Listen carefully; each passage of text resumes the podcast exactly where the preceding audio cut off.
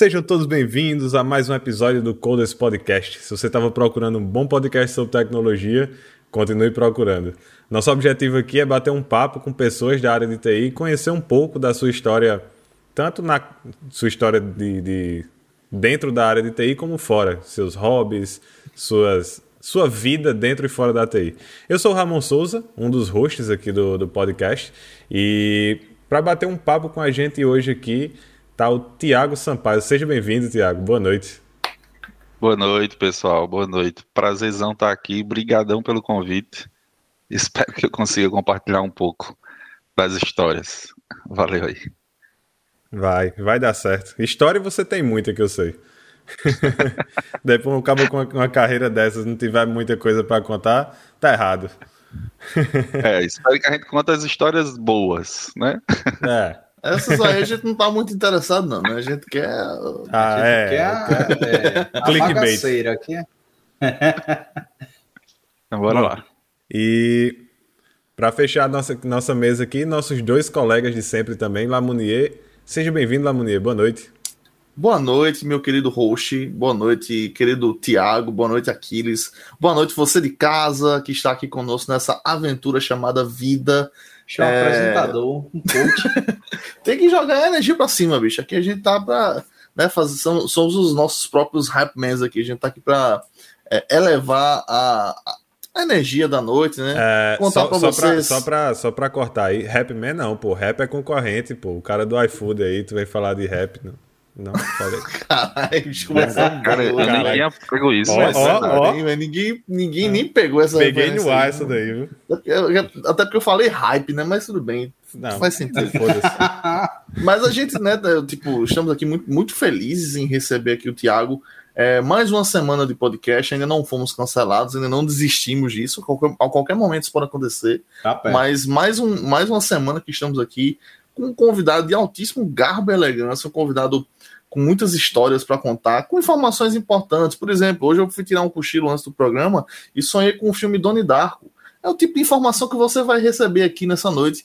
Você pediu por essa informação? Não, mas ela vai contribuir com certeza para o seu dia. E se você não assistiu Doni Darko, assista pelo menos umas três vezes para você entender que o filme é meio confuso. Então me siga aí para mais dicas de filmes, para mais é, podcasts e para mais informações em geral. É, com certeza vamos ter aqui nessa noite. E é isso. Vamos, vem, vem com a gente aí para mais um papo que com certeza vai ser legal. Como é que vem com a gente? Vem, vem com a gente. Boa. É, e para fechar a bancada, seja bem-vindo Aquiles. Boa noite. E aí, Coders? Boa noite, galera. É um prazer estar aqui novamente. É um prazer receber Tiago, uh, Tiago Sampaio aqui. É, muito obrigado por ter, por ter aceito participar. Aqui do lado de cá ainda está muito virado, está uma bagunça aqui. Vocês que estão assistindo, infelizmente, além da, da, minha cara, que já é tem, tem essas coisas aqui atrás, mas é um processo de mudança, temos que se acostumar. Não, você não está assistindo aqui Gomes da família Adams e Lobão. São os nossos outros dois co-hosts. Então, não sei porquê, eu achei parecido. Caralho. Hoje. É porque é. Labu tá com uma câmera nova, que tá muito, tá muito elegante também essa câmera nova dele aí, tá, tá mostrando mais, mais um ambiente. Mais detalhes de bigode, né? É, tá com mais detalhes, tá? E galera que tá seguindo a gente pelo YouTube, lembra de seguir a gente, lembra de, de é, dar aquele like se você curtir, se você gosta do trabalho da gente, pra gente continuar com o trabalho. Se, se você não gosta, infelizmente, por favor, seja aquele hater fiel que vai em todos os vídeos e dá dislike. Você não pode ser um hater fuleiro, né?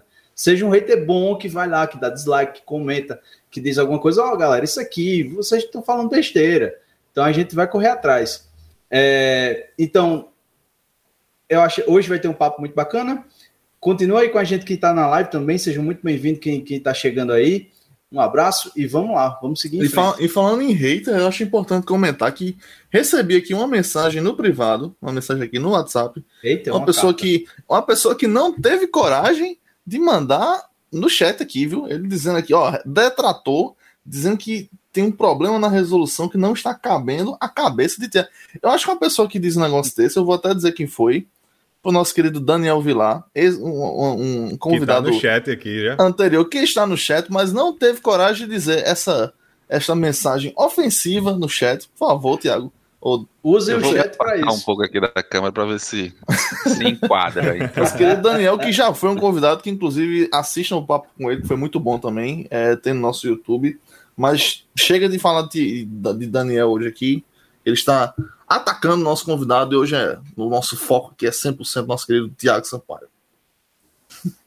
Bom, para a gente Antes da gente começar nosso bate-papo, né, queria só deixar aqueles lembretes. Então, se você está aqui assistindo, chegou, chegou agora e não segue o nosso canal, segue aí, seja no Twitch, seja na, no, no, no YouTube. É, deixa o like já no vídeo aí. Eu sei que você vai gostar do vídeo. Já, já bota minha mão no fogo por esse episódio. Pode deixar o like aí. Comenta também, compartilha, manda para sua avó, manda para sua tia, para todo mundo, velho. Todo mundo vai gostar de assistir esse episódio. É. É, não precisa se... nem testar, pode, já, pode botar em produção já, eu garanto. Eu sou é especialista nisso, velho. Teste em produção. É, Esse negócio digo. de teste, teste, essas coisas não serve para nada. Bota direto em produção. Nada contra aqueles. É. Bota direto em produção que vai ter sucesso. é, se você, por acaso, você tem o Amazon Prime e não sabe, a Twitch tem uma parceria com a Amazon e você pode ter o Prime Game na Twitch. Com isso, você tem direito a se inscrever em um canal por mês gratuitamente. Se você está aqui, caiu de paraquedas aqui no nosso canal, você não sabia disso, faz lá o Prime Game, se inscreve no nosso canal, que isso ajuda bastante a gente para que a gente esteja aqui todas as terças e quintas-feiras trazendo conteúdo diferente. A gente está planejando muita coisa nova para esse ano deve sair site. Em breve aí vocês vão ter Opa, bastante. Spoiler! Opa! Spoiler. Vocês vão ter algumas novidades aí, coisas que a gente já promete desde o ano passado, é, devem sair esse ano, então é, deixa, deixa o, o, seguir, deixa a inscrição, que isso ajuda a gente para poder viabilizar tudo que, que a gente tem em mente. E eu digo uma coisa: tem muita coisa maluca na cabeça da gente. Se a gente conseguir colocar tudo no papel, vai sair muita coisa massa esse ano. É... Particularmente, eu acho que vocês fazem mal em financiar as ideias desses três malucos, mas vocês estão fazendo aí por enquanto, né? Então, só podemos agradecer por isso. Vai, o pessoal gosta, pô. O pessoal gosta. Você só tem maluco assistindo esse negócio também, então no final dá tudo certo. Que isso? que isso? Tá, o cara que tá na área de TI, ele tem uma pontinha. Normal ele não é. A gente tem que concordar com isso. É. Né? E se Bom, ele for normal depois de trabalhar, meu amigo? Depois de passar cinco anos aí recebendo prazo que não existe, da comercial vender o negócio já, já tá pronto, é. já ao cliente. Entra, entra no pro, recebe o projeto já tá seis meses atrasado. É. Então você, são você não vai ficar. Esse cabelinho branco com 22 anos tá garantido. Normal. Normal. Bom, agora vamos deixar de enrolação e vamos para o nosso primeiro e único quadro. Né? Hoje nós temos o Tiago por Tiago. Então, Tiago, o palco é seu. Se introduza. Vamos lá, pessoal. Primeiro, boa noite, bom dia, dependendo da hora que você está escutando. Novamente, obrigado pelo convite aí, senhores. É, eu sou o Tiago Sampaio, como vocês falaram, falo aqui de João Pessoa, na Paraíba. É, como eu disse, sou pai de Tel, acabou de nascer, tá com quatro meses, vai fazer daqui a pouco. É, eu acho que isso é o meu maior portfólio nos últimos tempos. É isso que vem me dando orgulho. É, hoje trabalho aqui no iFood, remotamente, mas no iFood, né? É, sou responsável por uma equipe de plataforma e engenharia. Estou é, lá, acho que uns 3, 4 meses também, no dia. No meu primeiro dia que eu entro no iFood foi o dia do nascimento do meu filho. Estava dizendo para os meninos aqui offline, então o tempo de vida dele é o tempo que eu tenho na empresa. Mas incrivelmente esse pouco tempo que eu tenho já consegui aprender um bocado lá, uma empresa fantástica. E vim da Conductor, que é exatamente aonde a gente se liga aqui, onde montamos os laços aqui de amizade. Acho que é isso e a gente vai conversando aqui para ver se eu consigo compartilhar um pouco de vocês com vocês dessas eu acho, histórias. Eu queria, assim, come... acho que vai ser a primeira vez que eu queria começar é, do começo, né? Porque, tipo, a gente recebe muitas pessoas que a gente conhece né, aqui, tá? a gente é, convida muitos amigos tal, e normalmente a gente sabe basicamente de onde vieram, né? O que que. onde estudaram, onde começaram a carreira, mas eu acho que eu, tipo, eu nunca, nunca é, nunca tive essa conversa contigo, né? Tipo, queria que tu falasse um pouco de quando, onde começou para tu a tecnologia, onde tu estudou, o que é que te fez é, entrar nessa área e tal, enfim. Como foi o começo? Vamos é o seguinte, eu sou de Campina Grande, né? É, e aí eu, meu pai é, era um apaixonado por tecnologia, embora nunca tenha trabalhado com isso, trabalhava com outras coisas, com administração, ou enfim, com supply chain, umas paradas bem diferentes assim, longe da de TI, mas desde lá de trás ele era apaixonado e comprava, incentivava, comprava livros. Aqui atrás, inclusive, até um dia desse achei livros dele me dando de JavaScript em 94. Ah. E aí ele tinha um ele tinha essa rotina de no sábado assim, à tarde, né? É, me levar lá na Livraria Cultura, lá em Campina, fica no centro, assim. E aí a gente levava lá para comprar alguns livros, livros de TI. E eu lembro que a gente comprava Clipper, VB logo que chegou, JavaScript também, logo que saiu. JavaScript vem por aí, né? Depois Java. Então. 94 venho, isso aí? É. E eu venho exatamente por causa dele, né? E aí do meu pai. E aí, por exemplo, em 94 a gente já tinha internet em casa e a gente já conseguia desenvolver alguma coisa em CGI, CGI BIM, mas muito por incentivo de painho, né? A gente conseguiu uma conta no Parque Tecnológico, porque meu pai tinha um conhecido na igreja que era da, da universidade, enfim, conseguiu para ele uma conta no Parque Tecnológico, que foi quem começou com é, disponibilizando internet lá em Campina e a gente começa a ter acesso a isso, aí começa a aprender a desenvolver, e em 94 por aí, já, já no final do ano, a gente já tinha os sites, um meio dele, enfim, começa por aí por incentivo do meu pai, sabe?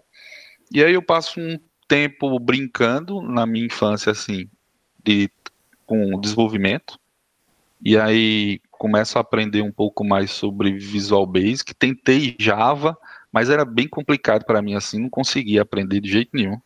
JavaScript, tudo bem que já era simples fazer algumas coisas, mas Java mesmo não, não dava, sabe? Não deu. Aí fui para Visual Basic, fiquei ali, aprendi, beleza, parei. E aí teve um gap, um hiato assim, que eu já viro adolescente, boy assim, começa a sair tal, tomar cerveja, essas coisas. E aí parei, me distanciei. E tu bebe, Thiago? Tecnologia. Então, bebo Ramon, inclusive esse meu pai tem até uma cervejaria, eu tava doido para beber ela aqui com vocês, mas acabei esquecendo e não trouxe. Não é a pena, velho. Inclusive Esqueci deveria geral. ter mandado para nós também, né? Pois é, velho. Beber Esqueci junto geral. com você, né? Aí eu já, eu já tive, já tive o prazer de, de tomar o Willy.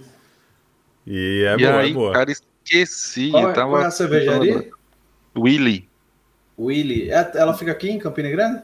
Ela fica em Campina, exatamente. Depois manda pra gente as redes sociais pra gente divulgar. Manda, é Confraria Willy, arroba Confraria Willy. Aqui, aqui, aqui ele está em Campina agora. Nossa produção é. já vai procurar aí, já vai, vai disponibilizar para o pessoal. Mas é importante dizer que, tipo assim, enquanto a maioria de nós estavam, estávamos brincando, Tiago estava aprendendo a programar, e quando a gente estava aprendendo a programar, Tiago já estava bebendo, porque já tinha aprendido a programar, já estava com extremo desgosto disso e já tava bebendo pra esquecer, né? Então...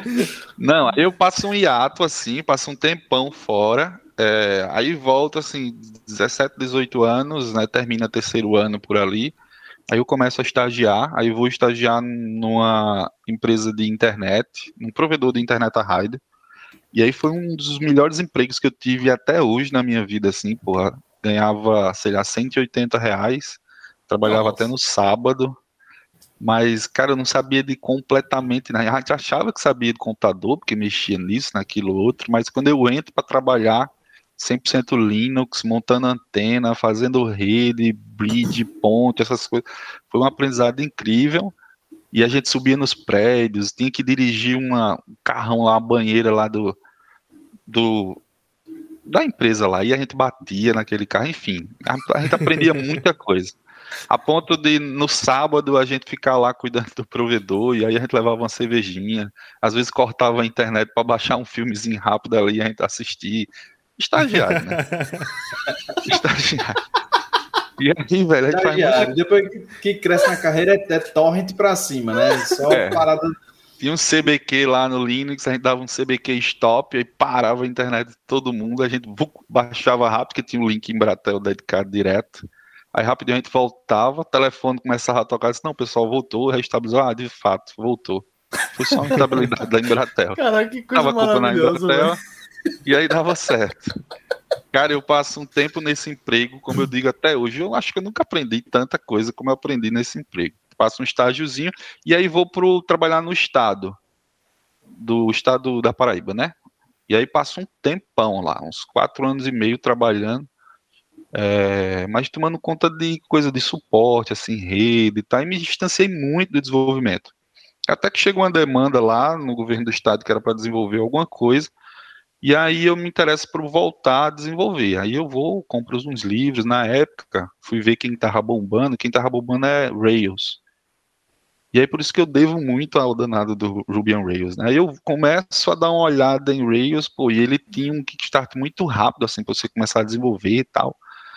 É, aí rapidinho eu consigo fazer uma parada lá, pro, era no Hemocentro, em Campina Grande.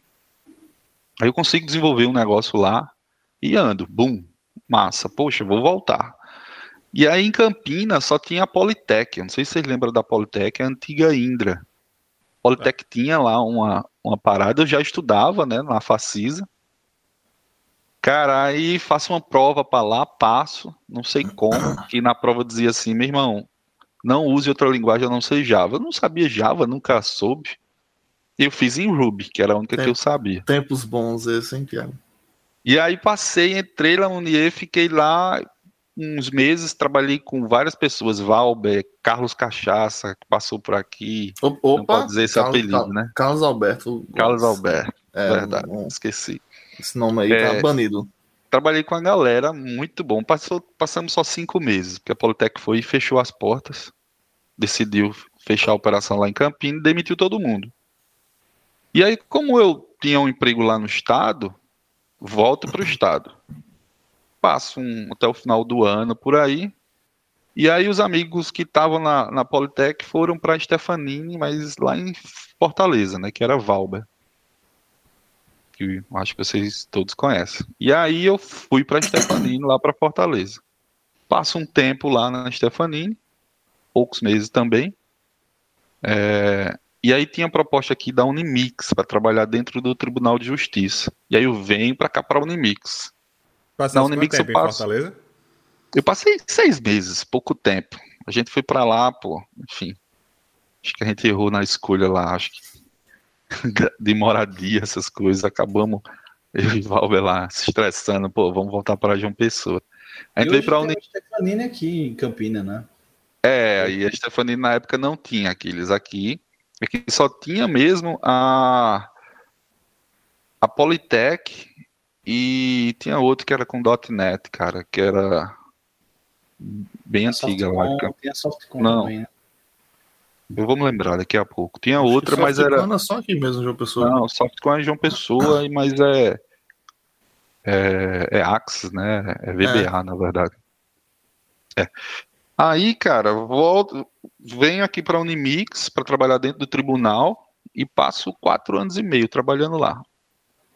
Mas eu esqueci de dizer, né? Desde que eu entro na Politec é um mundo Java. Aí comecei a mergulhar nesse mundo Java e passei um tempão da minha vida só trabalhando com essas stacks.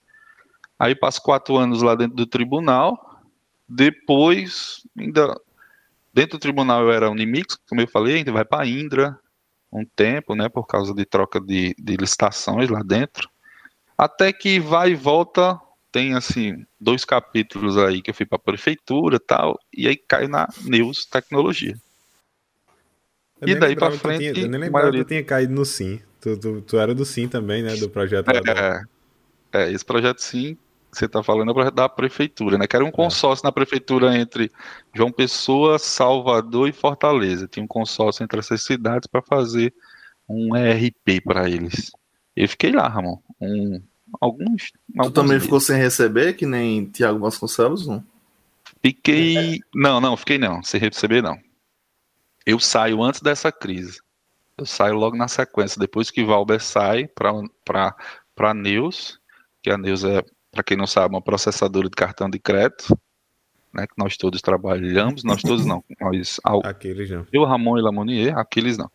E aí eu fui para Neus, onde a gente passou dois anos, até que a Conducto comprou, e aí eu passo na Conducto oito anos.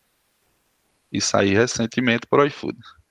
Então isso é uma breve, uma breve história aí, Lamonier, de como eu entrei. Mas o que mais me impactou desse tempo todo, assim, cara, foi ser estagiário lá do provedorzinho de internet, trabalhar até no sábado, montar uma antena lá em cima. É impressionante como essas coisas, assim, os que mais marcam, né? São as coisas bem diferentes. Mas assim, tu chegou a fazer faculdade? Eu acho, não sei se tu comentou. Fiz faculdade na, na, na Facisa, mas não terminei a faculdade. Olha aí, um exemplo. Olha, de... rapaz, exclusivo aqui, hein? é, isso dá até um tema, foi um dos temas que a gente primeiramente conversou lá no, no início sobre a necessidade de, de, ter, de ter diploma, porque na área da gente não, não necessariamente você precisa ter para trabalhar, né? Mas, tipo, ela tem, cada um escolhe o meu, meu que um, um, é, um caminho, né, para seguir. Como é que foi? É, se você me der licença para puxar esse assunto, a gente já puxa. Cara, isso foi lá da história da época que eu te falei que a Politec fecha as portas aqui, né? E a gente vai lá para Stefanini.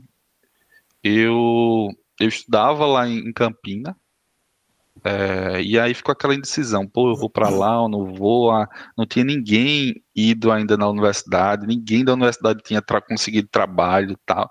Me reúno com o coordenador, me reúno com os professores, e aí o próprio coordenador, Tiago, vai, vai, tu, enfim, vai-te embora. Falando com meus pais, meus pais, não, não vai.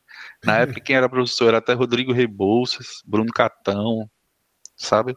E o coordenador era Murabi, lá na Facisa. Ainda Acho que ainda é, né? hoje é. É, o na época saiu, depois voltou, sabe?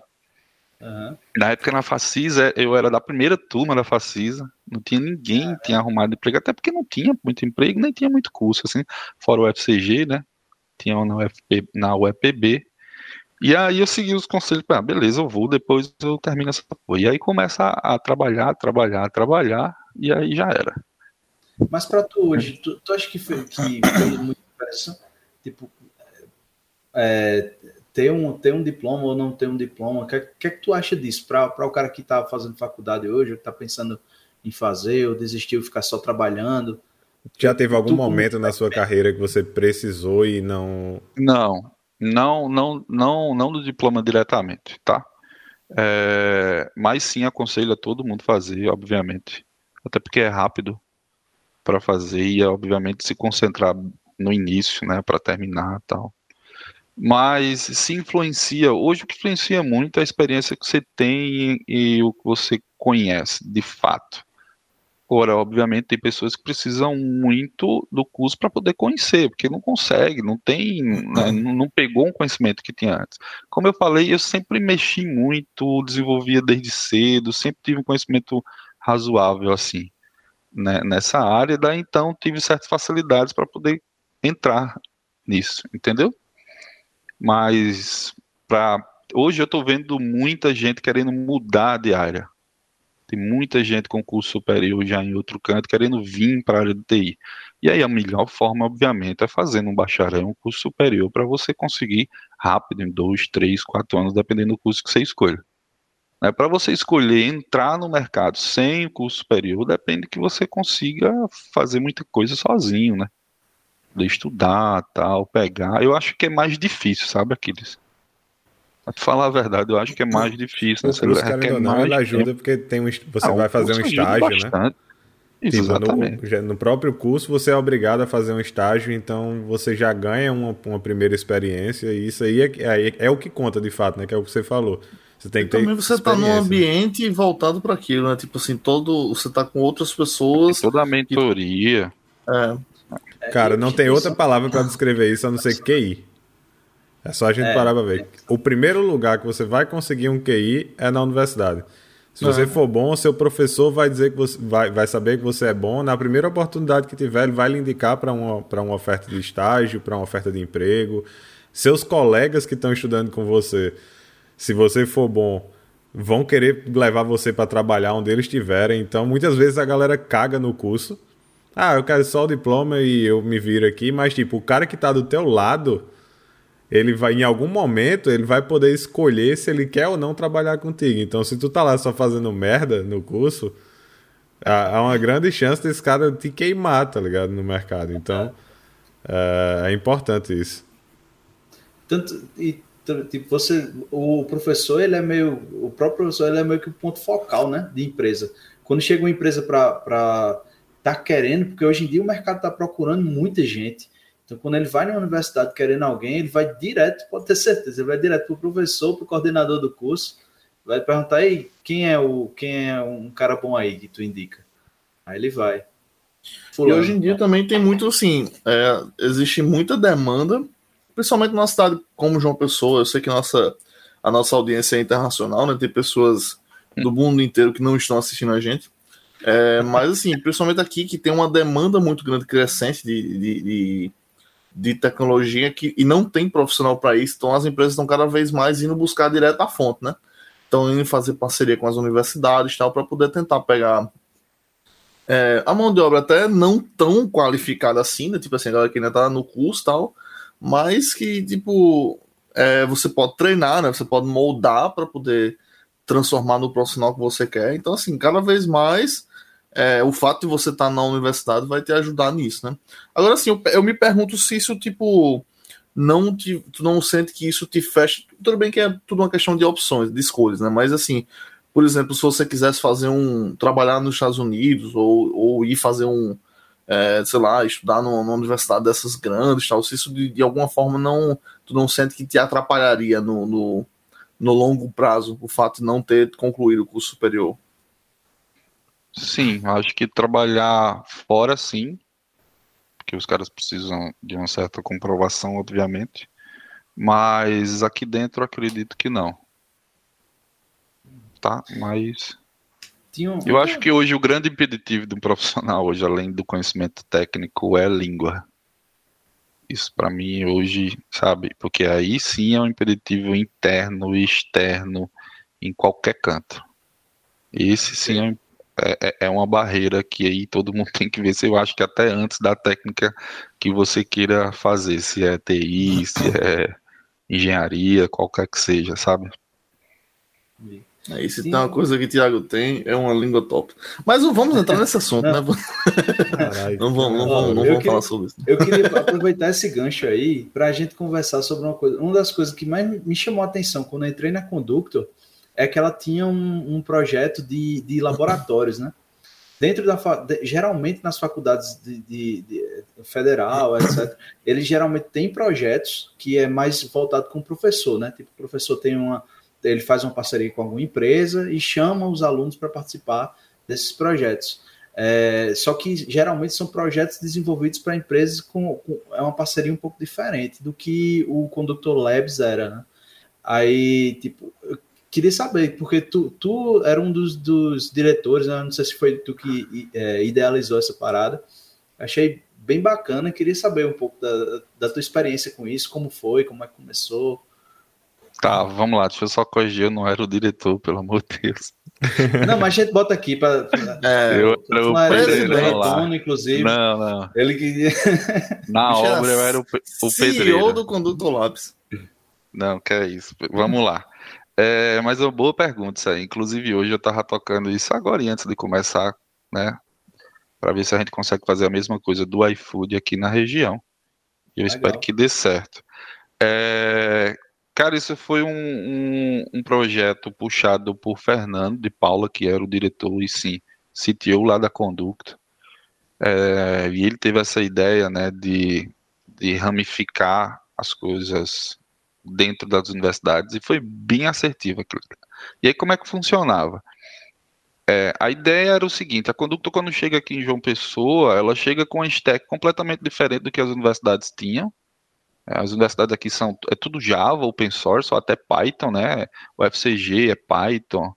É, não sei da UFPB, mas era Java, não sei agora como é que tá. É, mas não tinha Microsoft, não tinha .NET, nada ninguém tinha. E a Conductor chega aqui com 100% stack Microsoft. E ela só tinha uma, ou mudar a própria stack ou capacitar é, pessoas para poder ela contratar, porque não tinha gente aqui. Lá no Ceará, em Fortaleza, ao contrário, lá tem uma stack, tem muita gente sendo formada com Microsoft, por quê? Porque ela está dentro da universidade. Né? Assim era na época que eu morei lá, né? não sei agora. E aí a estratégia foi assertiva do seguinte: primeiro entrar dentro das universidades para fazer um employee branding, né, e mostrar o que é Conductor, né, quem era Conductor e quais são as oportunidades que tinha, e depois capacitar os alunos com a stack nossa e o negócio. O negócio da Conductor é um negócio bem complicado, bem difícil de passar, porque é um mercado financeiro. E aí a ideia foi fazer uma parceria primeiro com a UFPB, com o professor que tinha lá, Alisson. E aí Alisson facilitou bem, tinha um espaço lá que poderia fazer um laboratório. E a Conductor foi investiu lá uma grana, arrumou o laboratório, colocou 10, 10 estações lá. A gente tinha um professor para fazer a ponte, ser o mentor dos alunos, laboratório normal. E beleza, fazíamos a seleção, pagávamos uma bolsa e a ideia e o plano era: os alunos passavam seis meses tocando algumas frentes lá dentro, frentes essas que a gente escolhia, mas que fizesse sentido para o negócio da conduta, mas eles não tocavam nenhuma, nenhuma atividade ligada diretamente à conduta, não era usado como força de trabalho, né, ou mão de obra. Era mais para P&D mesmo, e, e a ideia era capacitar os meninos o mais rápido possível, e assim que eles estivessem prontos, a gente internalizava. A internalização funcionava assim: eles vinham, passava seis meses dentro da conduta, ou seja, ia fazer um ano, né, e depois desses seis meses a gente internalizava. Ou seja, o estágio funcionava em um ano, seis meses lá, seis meses aqui, depois a internalização. Às vezes o aluno passava mais tempo porque ele estava desblocado, tinha cadeira fora, e aí, enfim, a gente não conseguia internalizar. Ou às vezes a gente internalizava o cara, mesmo ele ainda não tendo, não estando formado, e aí na ideia dele pagar durante, né? A gente fazia, flexibilizava o horário do cara e funcionou muito bem. A gente tenha, tivemos várias contratações boas, a ponto de hoje eu no iFood, né, eu já puxei duas pessoas que eram alunos da primeira turma lá do laboratório da UFPB. Então isso foi um negócio que funcionou muito bem. Funcionou para a gente levar nosso stack, funcionou para fazer brand, funcionou para capacitar. E rapidinho a Conducto espalhou o nome dela aqui na região. Aí deu certo na UFPB, depois a gente montou na Unip, que era um braço de testes. Depois foi para a Uniesp, que era antiga IESP. E lá a gente montou um exclusivamente para DevOps, e a gente foi especializando os laboratórios, né? Para poder também é, balancear com as demandas que a gente tinha lá dentro. Depois a gente foi para Campina Grande na Facisa, montou um laboratório lá, e esse da Facisa a gente fez diferente. Esse sim a gente mandou demandas reais para eles lá, onde tinha um sistema de geradores de arquivo, importadores e tal, e os meninos ficaram tocando demandas, porque a gente tinha a ideia lá de capacitar e contratar mais rápido e aumentar o escritório que tinha lá.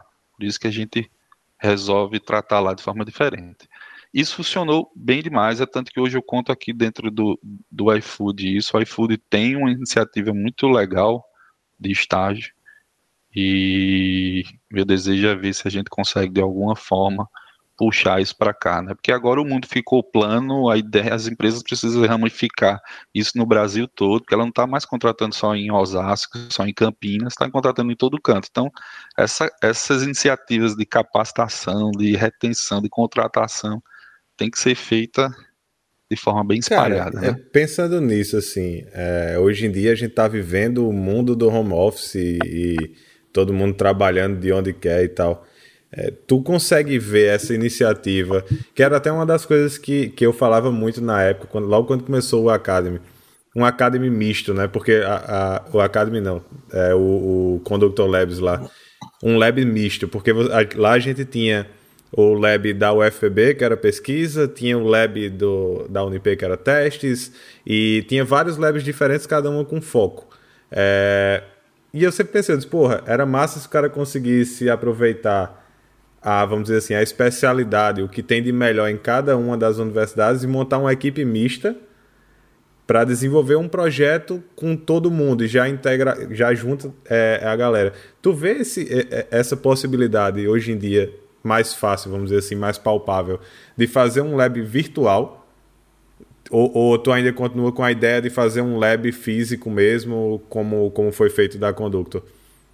Não sei se eu consegui é, explicar. É, não, eu entendi, entendi perfeitamente. Agora, não sei te dizer sobre virtual, porque para mim está novo demais ainda, inclusive o funcionamento das próprias universidades, eles estão chamando de aulas ao vivo e aulas, né?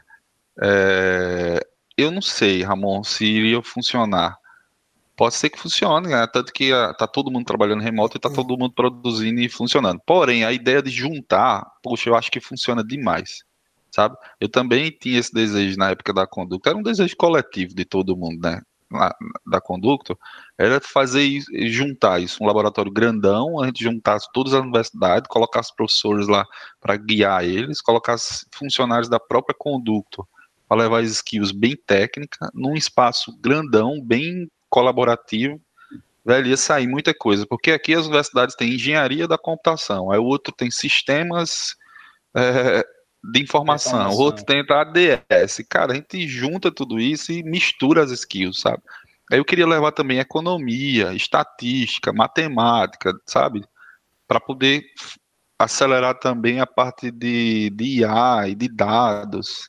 Então dava certo, mas eu tentei por várias vezes na conduta a gente pegar um espaço grande, pegar um prédio grande, até escolher prédio, levei disso. o pessoal lá, levei e tal, né? Entrei em contato com o pessoal da universidade para juntar, mas a gente não conseguiu fazer. Até chamei um pessoal lá de São Carlos, que são os caras do Novo Lab, para vir aqui em João Pessoa, para escolher um espaço. Eles estão bem, ficaram bem animados. Aí veio a pandemia e, e deu o que deu. Mas é uma super ideia. Até quem fez a iniciativa de juntar aí, parece que o Nubank se juntou com o Google e uma galera aí está tentando fazer uma iniciativa parecidas, eu acho assim, né? É o Zeta, particularmente né? eu vejo que é, tem um impacto muito grande até assim para é, assim como um impacto social, né? Porque eu acho que tipo a gente viu depois que a Conduto chegou aqui em João Pessoa que João Pessoa para quem não tem o desprazer de não conhecer João Pessoa é, é uma cidade assim não tão grande, então nunca teve um mercado de TI tão é, tão amplo, né? Assim começou a se desenvolver de um tempo para cá, algumas empresas começaram a vir para cá tal. E acho que tipo uma das empresas que fez esse esse se dá para chamar de boom começar foi a Conducto, né? É, quando começou tal a investir nessa, principalmente nessa parada do Labs tal, é, ajudou muito porque você está ajudando na formação de pessoas, né? A gente tipo vê muito que às vezes a, a, o pessoal que sai da academia sai muito sai muito verde, né? Você tipo assim, você não tem não tem muitas experiências reais, né? você vive meio que num mundo num mundo muito hipotético, muito bonito, onde as coisas todas funcionam e todas você, é, você sempre vai ver é, a teoria de como ela é tal, e aí você cai, tipo, vai para o primeiro emprego e você quebra a cara porque o mercado não é nada disso, né? O mercado é cheio de, de, de gambiarras e cheio de processos que não funcionam e tal. E aí, assim, acho que, tipo, você já é, colocar as pessoas, levar o mercado até as universidades, acho que é uma coisa socialmente muito bom, sabe? Não, é, é, é tipo, como para a sociedade em si, é uma coisa que, que é, ajuda muito no desenvolvimento dessas pessoas, não só como, é, como profissionais, mas como cidadãos também, né? Não sei qual é a tua visão sobre isso. Ah, Deilton tá Bom. dizendo aqui no chat que Sampaio, sem formação, já fez mais pela educação do que muito político. tá vendo só? Olha, Sam, valeu, Sampaio para presidente. Então. Tinha... Opa, Fala, se for comentar, pode comentar aí. Só porque eu quero emendar uma pergunta. Então, cara, é, é, eu concordo plenamente. Eu acho que a iniciativa privada tem que ter essa parceria né, com a pública, para fazer acesso pública-privada. E tem que ser uma via de mão dupla. É... Agora é o seguinte, pós-pandemia, né? A gente tem que fazer uma adaptação grande aqui agora, porque é o seguinte, as empresas estão, como eu te falei, estão planas, né, velho? Estão buscando em tudo que é canto. Só que o é que acontece, na minha visão? Eu espero que as empresas não se distanciem agora das universidades. Isso que a gente está acabando de falar. Porque existia uma movimentação grande das empresas para os interiores, né, para poder conseguir acelerar e chegar mais próximo da academia. Isso que a gente está falando. Para Campina, para João Pessoa, quando a gente fala de Recife, a gente está com um imã, um polo gigantesco que é Recife, que suga tudo para lá. E aí as empresas estavam começando a vir para João Pessoa, para Campina, para o interior aqui da Paraíba, perto do IFPB, enfim, para poder chegar próximo da dos recursos humanos, né, da mão de obra, enfim. Mas o que é que acontece agora, velho? Os caras podendo estar tá diretamente de Campinas contratando lá em Souza, então os caras não vão precisar mais se deslocar para lá. No entanto, aí eu fico pensando, pô, será que essa distância, será que os caras vão começar a se distanciar das academias dos interiores, entendeu? E eu não sei, eu tenho medo disso porque respondendo, eu acho muito importante que as empresas façam esse cunho, além de estrategicamente para elas é importante, né? E tem um cunho social, claro, com isso. Ah, eu acho Nossa. um debate assim, você vê que o Tiago, além de ser um, um gênio da tecnologia, também traz para nós aqui um, um, um, debate social e filosófico interessante, né? Porque, tipo assim, a gente, a gente é, essas empresas elas são, digamos assim, uma força para a comunidade, né? Então, é, eu não sei se é o iFood, eu não sei qual que é a empresa. Tipo, acho que o, o, o a Nvidia também teve, teve um caso assim que, tipo assim, eles em vez de ter uma empresa, ter uma sede é, gigantesca em São Paulo, lá, onde tudo é muito caro, o cara vai para é, sei lá, move, vai para o interior, né? Acho que, se não me engano, a Nvidia tem uma sede que é sei se é Ribeirão Araraquara. Preto, se é alguma coisa assim, Araraquara, Araraquara. tal. Eu não sei se o iFood também. Eu sei que o mercado, o mercado, o Meli também, né, construiu uma sede num, num, na zona mais assim, não tão central, né? É, e aí você, você movimenta aquela comunidade, né? Porque aí são mais pessoas circulando ali, basicamente você é, você contrata pessoas dali, ou senão você leva pessoas para morar ali, então você está movimentando o comércio local, você está fazendo. É, é, muita coisa que é envolvida com isso. E aí, a partir do momento que você pode, sei lá, abrir uma sede em Araraquara é, para fugir de impostos e contratar gente do Brasil inteiro, você, você perde isso, né? Você perde a, o impacto na comunidade, né? É uma coisa, é, um, é, um, é algo interessante assim, debater né? e eu, analisar. Eu vou acrescentar esse negócio aí, porque, tipo, eu acho também, jogando aí para. Até como pergunta também para Sampaio, porque eu não vejo como um mal total. Por quê? Porque a empresa, apesar dela não estar tá lá, no, no lugar físico, contratando tal, ela está mandando dinheiro para lá. Ela está contratando pessoas de lá e tal, e às vezes pessoas que estão que migravam às vezes do, muitas vezes do interior. O meu caso, por exemplo, eu vim de uma cidade do interior para poder morar em João Pessoa, é, no fim das contas, né, para poder ganhar mais, para poder ter, um, ter um, uma vida melhor. Então, muita gente que hoje pode ser contratada de uma cidade pequena, que pode voltar para lá, as empresas contratando essa pessoa, elas estão levando dinheiro para uma cidade pequena no interior e que, e que a, esse, esse tipo de recurso, por exemplo, chega, chega uma, uma ideia de um laboratório como esse, a pessoa vai ter uma ideia de, de trazer também para a comunidade de lá. Não, é claro que não é todos os casos, a, a maior parte da galera deve estar concentrada mesmo nas capitais, mas tipo, eu não vejo como um lado, como um mal propriamente, porque você tem um lugar físico, por exemplo, na própria Conductor, aí, aí, aí que vai a pergunta também para Tiago. Muitas vezes a gente não, não, é, não conseguia ir lá falar com, com o estagiário. Muitas vezes é, teve um, uma, uma etapa que eu estava é, responsável também por dois, por, por, dois estagiários lá no, na Uniesp, que é relativamente perto ali da, de onde ficava a conduta, né? Tipo, era dois, dez minutos, sei lá, de, de, pegando trânsito. Mas, tipo, você às vezes não dava tempo de ir, voltar, ir lá fazer uma orientação com o pessoal é, para estar tá próximo tal, porque era uma necessidade tal. Hoje, eu estou vendo que, por exemplo, se uma empresa quiser criar um laboratório virtual hoje, ela cria, tá ligado? com, inclusive com mais de uma universidade, e manda o notebook para uma pessoa, para um, algum aluno. vai ter a mesma estrutura e uma estrutura até melhor para o cara para o cara é, conversar com mais gente, gente de outros lugares, inclusive. Aí, tipo, tu não acha também, Tiago, que tem, que tem esse, esse lado que poderia ser, ser interessante? E, e outra coisa, é, tu falou que dava para testar muita coisa, né? Tipo, você tinha tecnologia nova, que o pessoal não pegava demanda, tinha, tinha alguns que pegavam demanda. Tu acha que isso é, é, é, tipo, é bom ou ruim?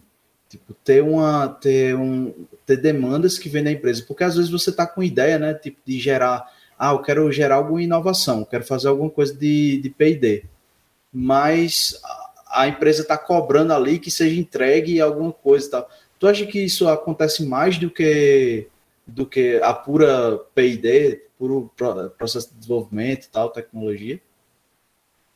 Então, Aquiles, se eu peguei toda a tua pergunta aí, é, então, eu não acho que as empresas, só corrigindo lá o que eu falei, né? Eu, eu não acho que as empresas é, vão sair, é, vão se distanciar.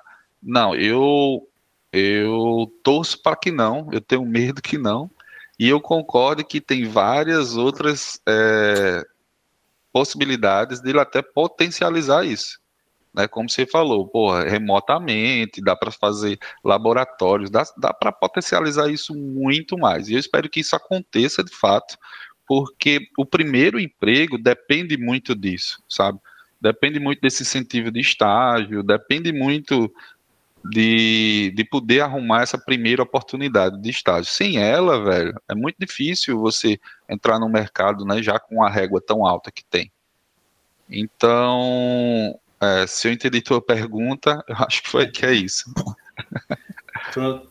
A, a, a, segunda parte era, era mais sobre a, a parada de desenvolvimento, né? porque é, o, o massa do laboratório é você poder testar coisa, né? Tipo, você Sim. bota lá, ah, vou botar blockchain lá para a galera mexer, Sim. porque se eu colocar para cá, vou ter uma galera mais cara é, que vai estar tá trabalhando com uma parada que se quebrar, deu uma, se der merda, é bem mais caro para voltar, né? e, e do começo. Aí, só que ao mesmo tempo concorre aí as demandas da própria empresa, né? Para resolver, ah, tipo, tem, tem um, um sistema aqui que está dando muito problema, a gente está com pouco braço e às vezes isso aí acaba sendo jogado para o laboratório, talvez.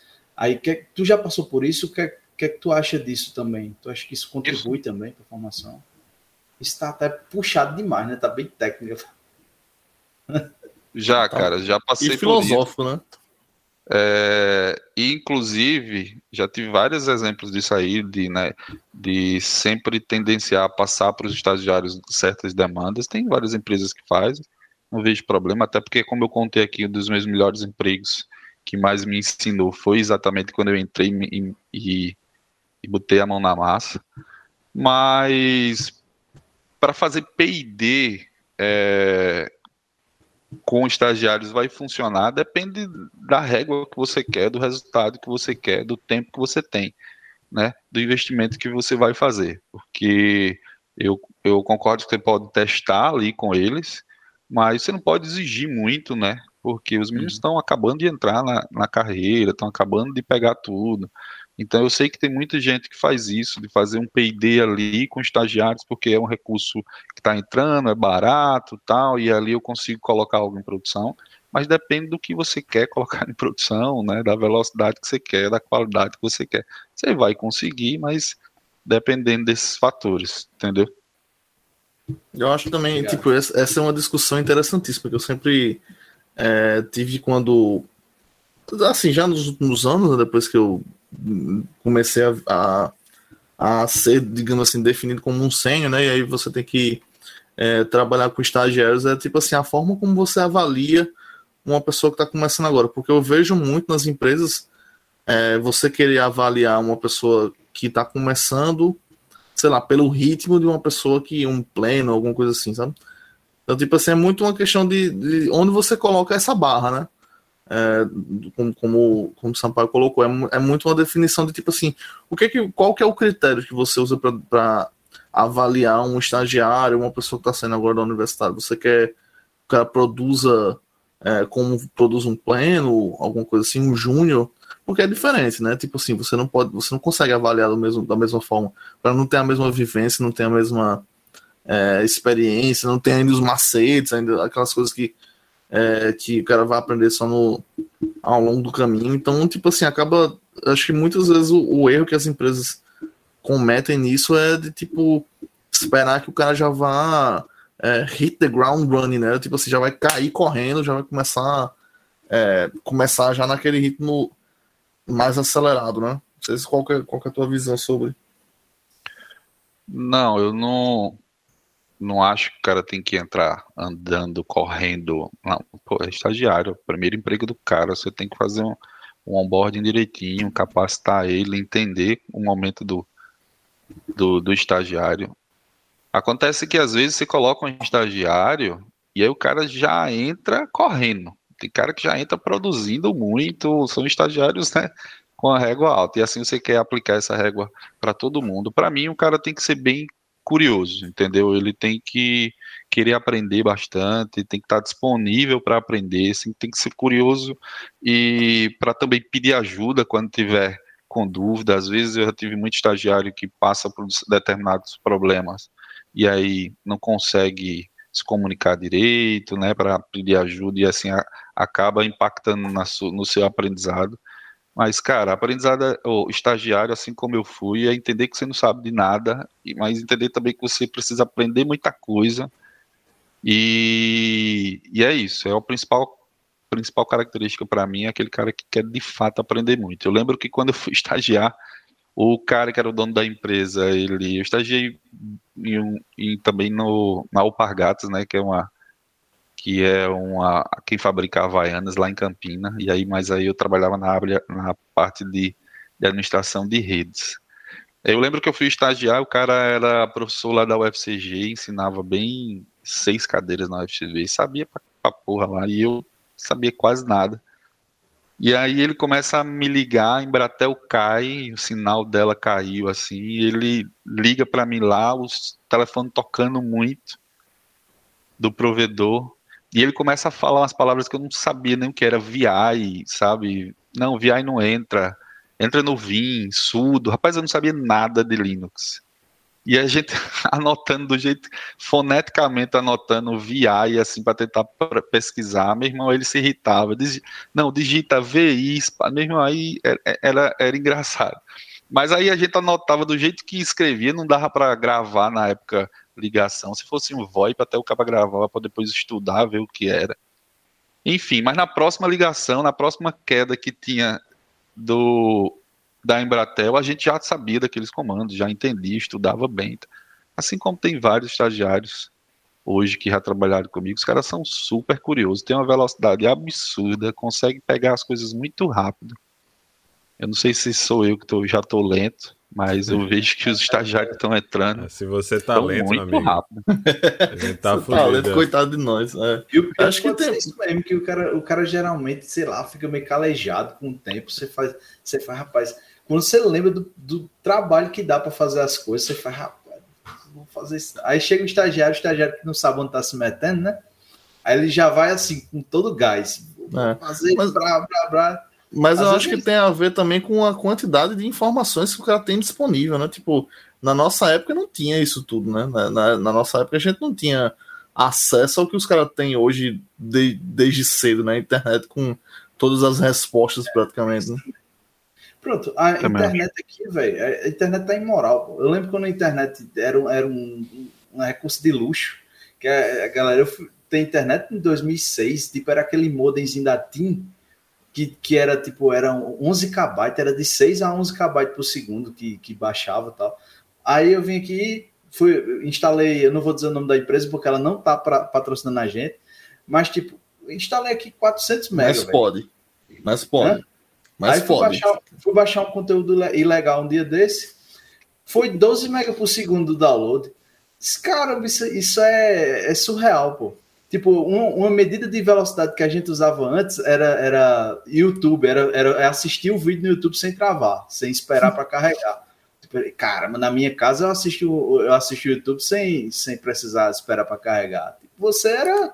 A gente era... é da época que tipo, você tinha que abrir é, várias abas do YouTube, abria e deixava carregando, né? para poder é, ir assistindo aos poucos. Hoje em dia É um, é um. Não tem mais isso, não. Hoje em dia, tipo. É, pô, eu tenho. Um algoritmo com tudo, pronto, pô. Eu tenho um, uma teoria, sei lá, que eu acho que hoje o gargalo do conhecimento hoje está na velocidade da banda larga. Não sei se vocês concordam com isso, mas é impressionante quanto mais rápido a banda sobe ou aumenta, meu irmão, mais surge ferramenta, tecnologia, negócio, aí oportunidade, aí tudo isso no final gera conhecimento, sabe?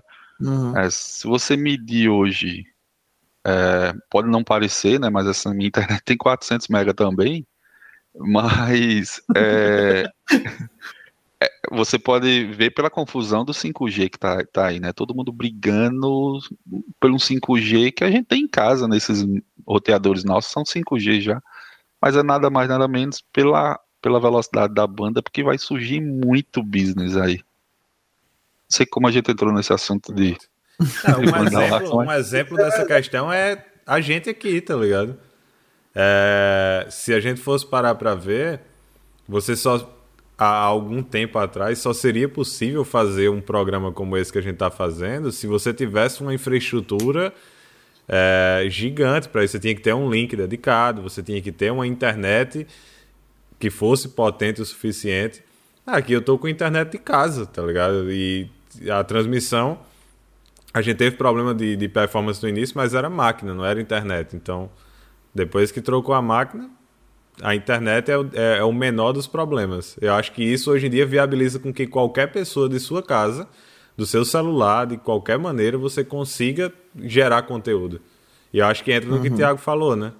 Quanto aí, mais pessoas que é... possam gerar conteúdo, gera mais pessoas que consomem o conteúdo. É, eu já acho que, tipo assim, é, é, discordando de certa forma, assim, eu acho que o problema, é, o gargalo hoje em dia é a nossa capacidade de absorver, né? Porque antes você tinha, sei lá, X fontes e, tipo, é, você sabia que, tipo, para o cara conseguir, sei lá, disponibilizar aquele conteúdo, é, normalmente era um, era um conteúdo que era muito bom, que era, tipo, é, verificado. Então, assim, em tese, para você conseguir ter acesso a, a, determinados conteúdos, é porque o conteúdo ele já foi bastante, é, digamos assim, checado antes e, tipo, você sabia que aquilo era de qualidade.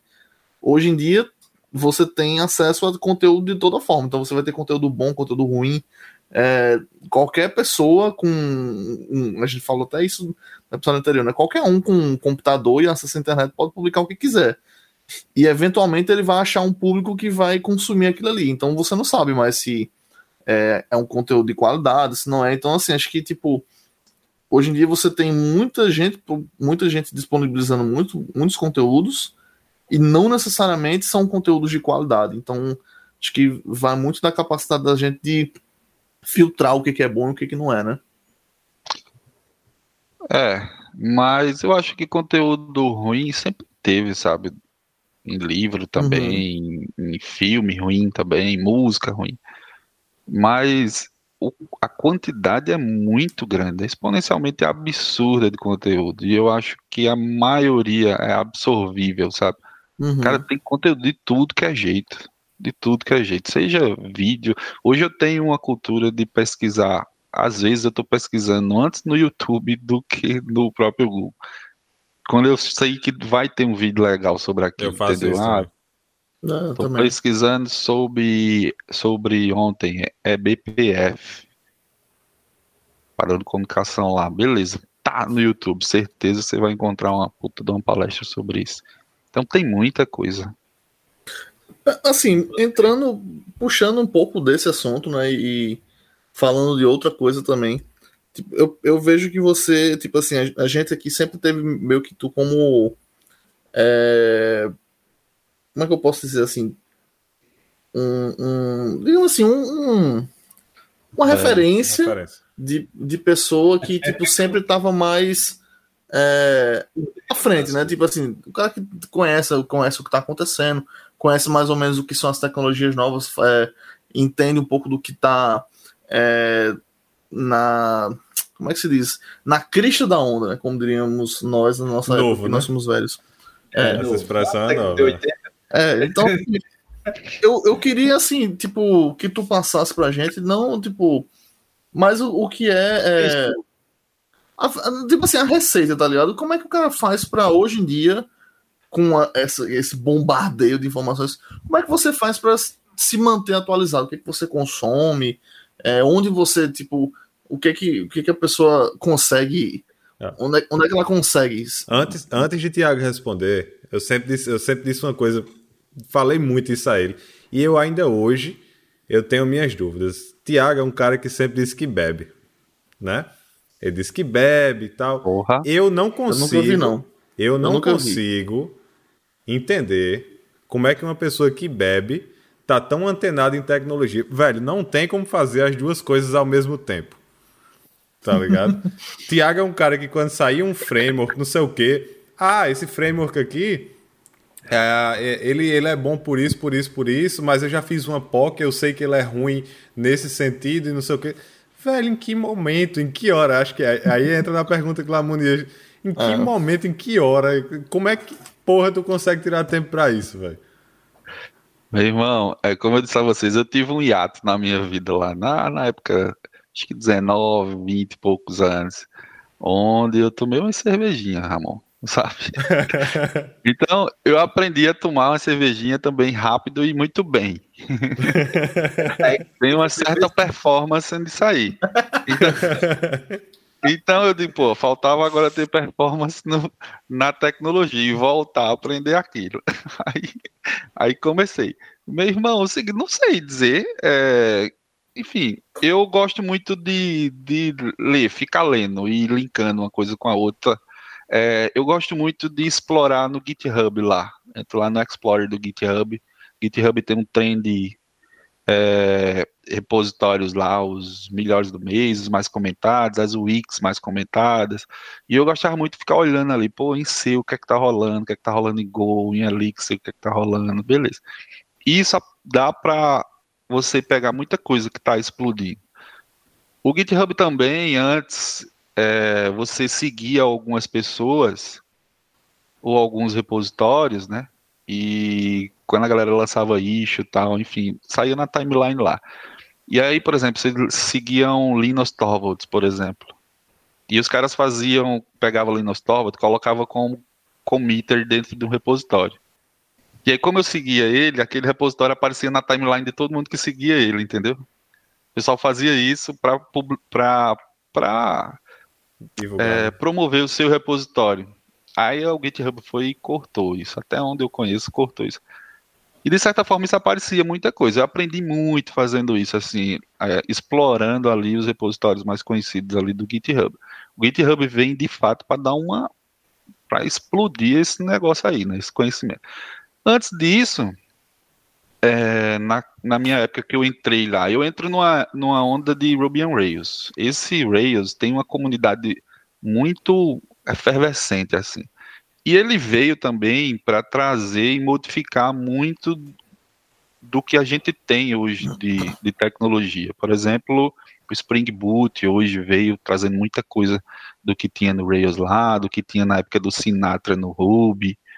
É, toda aquela migração de banco, hoje a gente tem Liquidbase, Flyway, tem uma série de coisas. Veio muito também lá de, da época do Django no Python e do Rails também que já trouxe isso nativo, sabe? Então eu peguei uma época de umas de umas ferramentas que modificaram muito o ferramental que a gente está usando, inclusive até hoje.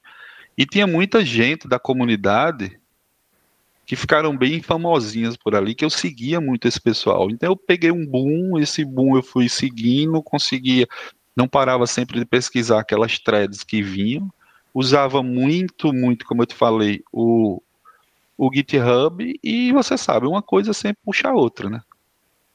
E, e eu sempre tinha uma, uma cultura muito grande, uma cultura não, um costume, né? Muito grande de chegar em casa e mexer. Sempre tinha uma. E aí a cerveja era no final de semana, né? Porque em casa, uhum, né? No, durante a semana, às vezes até toma uma cervejinha, mas. mas era, era, era isso. A quarta-feira do equilíbrio, né? Ah, e tem a quarta daquele, mas aí quarta é quase final de semana, né? Tô falando os outros dias. é. Aí os outros dias, sempre fazia uns testes lá em casa. E aí o resto eu não sei explicar, não. Enfim. Agora, jamais teria isso que vocês estão dizendo com o ferramental de front-end que é hoje, que aí não tem condições nenhuma de você dizer que sabe de alguma coisa, né, ou conhece um, um, um pedaço grande do ferramental de front-end. O pessoal que trabalha comigo querem fazer o happy hour utilizando aquele NPM Search, como é o nome do, do site, esqueci. E aí os caras fazem o seguinte, diga uma palavra que eu procuro se existe uma lib no NPM. Se não existir, se não existir, você bebe. Isso aí é um jogo maravilhoso, viu? E assim é o happy hour dos caras. É, acho que o problema daí é que ninguém bebe, né? Então. Porque toda é, palavra tem alguma lib de JavaScript. É, faz sentido. Acho que isso aí é, um, é o pior, pior drinking game possível, né? Que o cara termina sóbrio. É. Mas é impressionante, né, velho? Como o mundo do front-end é gigante hoje em dia. É, eu sou da época que tinha um JSP com prototype ou aqueles scriptáculos ou, ou depois jQuery. JSF. E, e pronto, JSF a gente fazia uma telinha, né, Ramon? Tal. Hoje, meu amigo, é punk. É, a arquitetura era... é muito mais pesada do que o do back-end. Antigamente você o, o full stack era um cara mais que tipo, era o mais comum, né? Todo o pessoal mais antigo que chega aqui a gente conversando, geralmente fala: Ah, antigamente eu que subia o servidor, eu que fazia as telas, eu que fazia, fazia tudo. Vai hoje, bichinho. Hoje em dia é Vai muito mais fazer... segmentado, né? É, a parte. Né, agora, talvez essa parte de back, tu não acha que tá um pouco tipo, maquiada, porque tu sempre trabalhou mais com back e naturalmente tu conhece assim as coisas. Porque tem hora mesmo que, até no back, velho, tem umas bibliotecas que a galera puxa assim do nada, principalmente se você tiver com Node, né? Que Node vai usar as bibliotecas danadas lá do, do NPM. Então, provavelmente acho... vai ter, umas 500 mil coisas, 500 mil coisas também de servidor para subir, em Nginx e, e tudo mais. Tá cada vez mais tipo, explodindo aí de, de, de coisa. Então, vamos entrar num assunto complicado. Aí, se vocês estavam querendo haters, falou de, de front-end, você vai conseguir haters. Opa! porque, porque é o seguinte, cara, eu acho que assim, não, front-end para o back-end para mim continua a mesma coisa.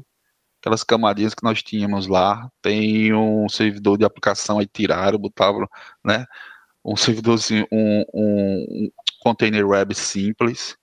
É, aí tem libs, e libs é libs, né? E aí nada mais é que código normal, assim. Mas estou falando assim, a quantidade de camadas e camadas e camadas de software que a gente está colocando em cima aqui no back-end, para mim continua a mesma.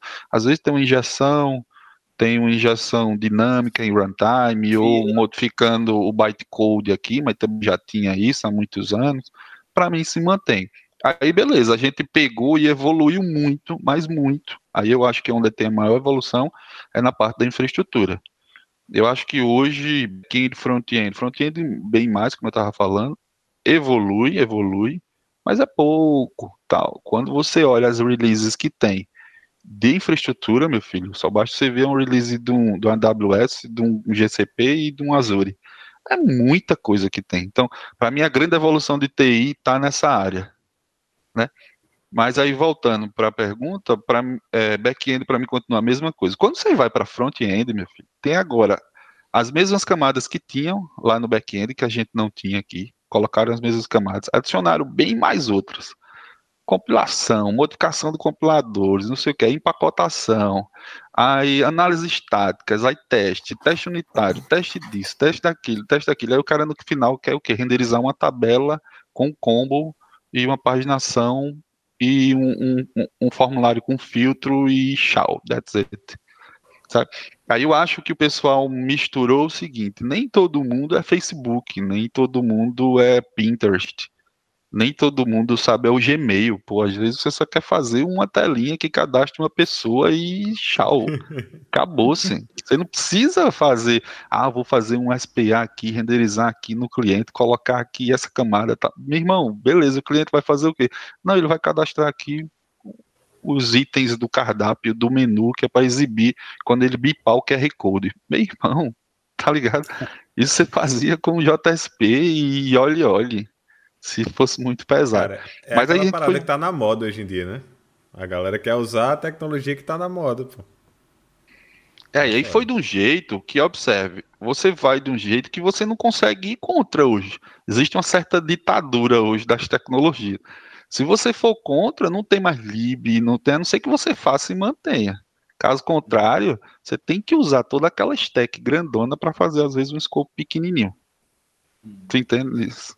Às eu vezes. É, e, eu acho que o cara que está entrando hoje, ele começa já vendo isso, tá ligado? A gente, uhum. quando começava a ver, a ver front-end, alguma coisa, a gente começava com HTML, com jQuery, tipo, ah, bora, bora ver como é que funciona. Aí pegava e fazia bem simplesinho. Hoje em dia, o cara já começa com o bootcamp de React.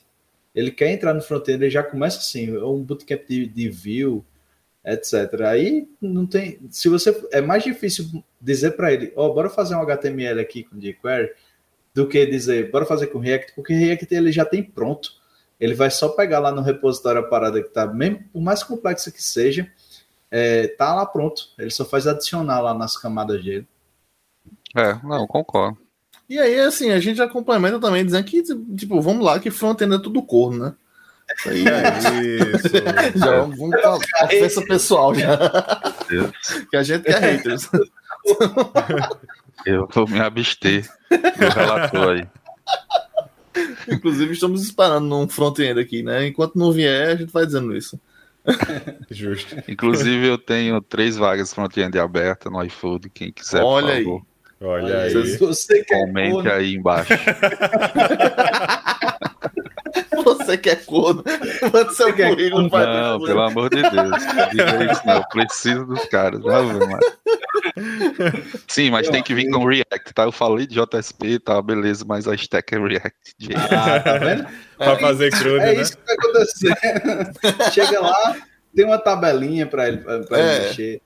E também vamos encarar, vamos dizer aqui na verdade, é que React é, bom, é ruim pra caralho, né? Vamos. vamos, vamos. É, então é, é, é, meu carro.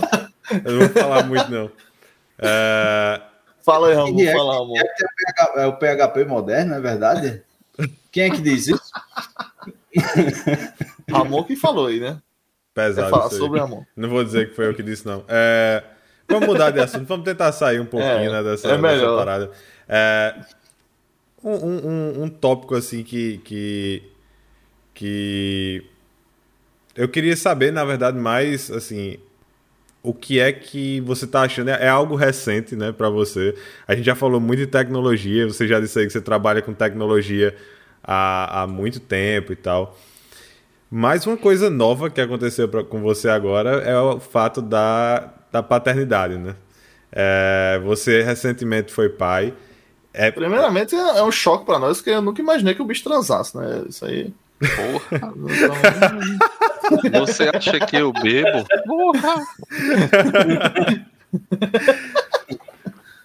Então. Ainda bem que é... tá assistindo. é...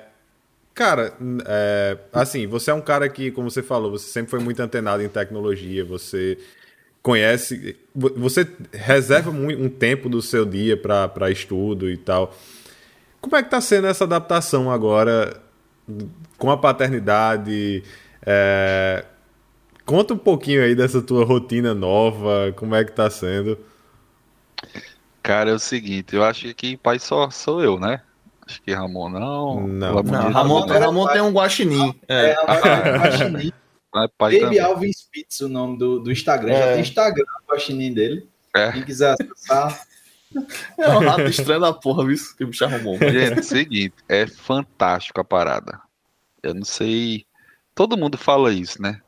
Todo mundo diz essa mesma coisa. E aí você vai perguntar a mesma coisa. E eu, é, Márcia, minha esposa é Márcia. Eu fui perguntar e enquanto ela estava grávida, todo mundo, rapaz, vai ser a melhor cor da sua vida. Tá? Até a Deilton, que estava aí comentando, também me dava esses, esses toques. E aí, beleza, disse, bicho, não é possível.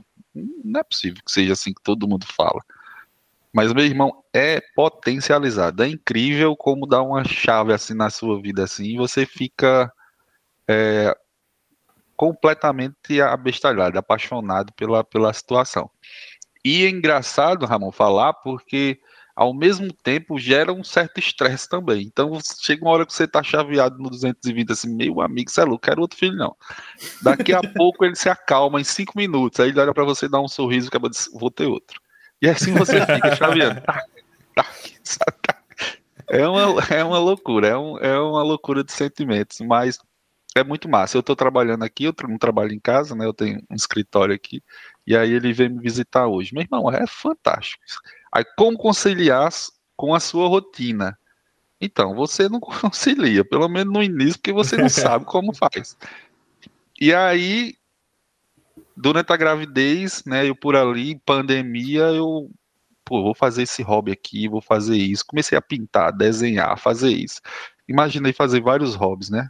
Inclusive plástico modelismo, aí comprei, montei tudo em casa. Meu irmão, o menino nasce. Quando o menino nasce, a rotina completamente muda. Aquela que eu tinha de chegar em casa, dar uma estudada com tablet, ficar lendo, lendo, lendo, lendo, lendo. Acabou, seu irmão. Não tem. Simplesmente até então. O menino só vai dormir de 9 horas para 10 horas, aí quando dorme é que a gente vai fazer alguma coisa. Até então, até no início, só tô com três meses e poucos dias, então daqui para lá eu preciso de um tempo para me adaptar. Eu tô estagiando ainda nisso, entendeu? Inclusive, esses hobbies aí que você comentou que começou a fazer, se você já estiver extremamente bom neles, eu vou ficar muito puto, né? Sei, não, eu tô bom não, cara, mas a gente pode conversar sobre isso. Eu tava, tava, tava gostando. Plástico modelismo. É... O que seria plástico modelismo? Conta pra nós aí. Plástico modelismo é você comprar, você compra uns kits, uns kits de avião, aí vem um avião, vem um navio, vem um tanque de guerra. E aí você compra esses kits e a graça do hobby é você montar, montar é só 10%, é você pintar ele e deixar ele igual próximo da realidade. E aí são, são artefatos do pequenos de um outro hobby, que é ferrorama, que são outros hobbies, diorama, não sei se você já viu. Nossa, velho, muito aleatório. É. Aquele jovem nerd tá fazendo dioramas, né? Que é fazer uma cena, assim, tipo uma cena de, de um ataque da Segunda Guerra Mundial, enfim. Dia D, o cara tem uma foto ali e ele, e ele faz aquela cena.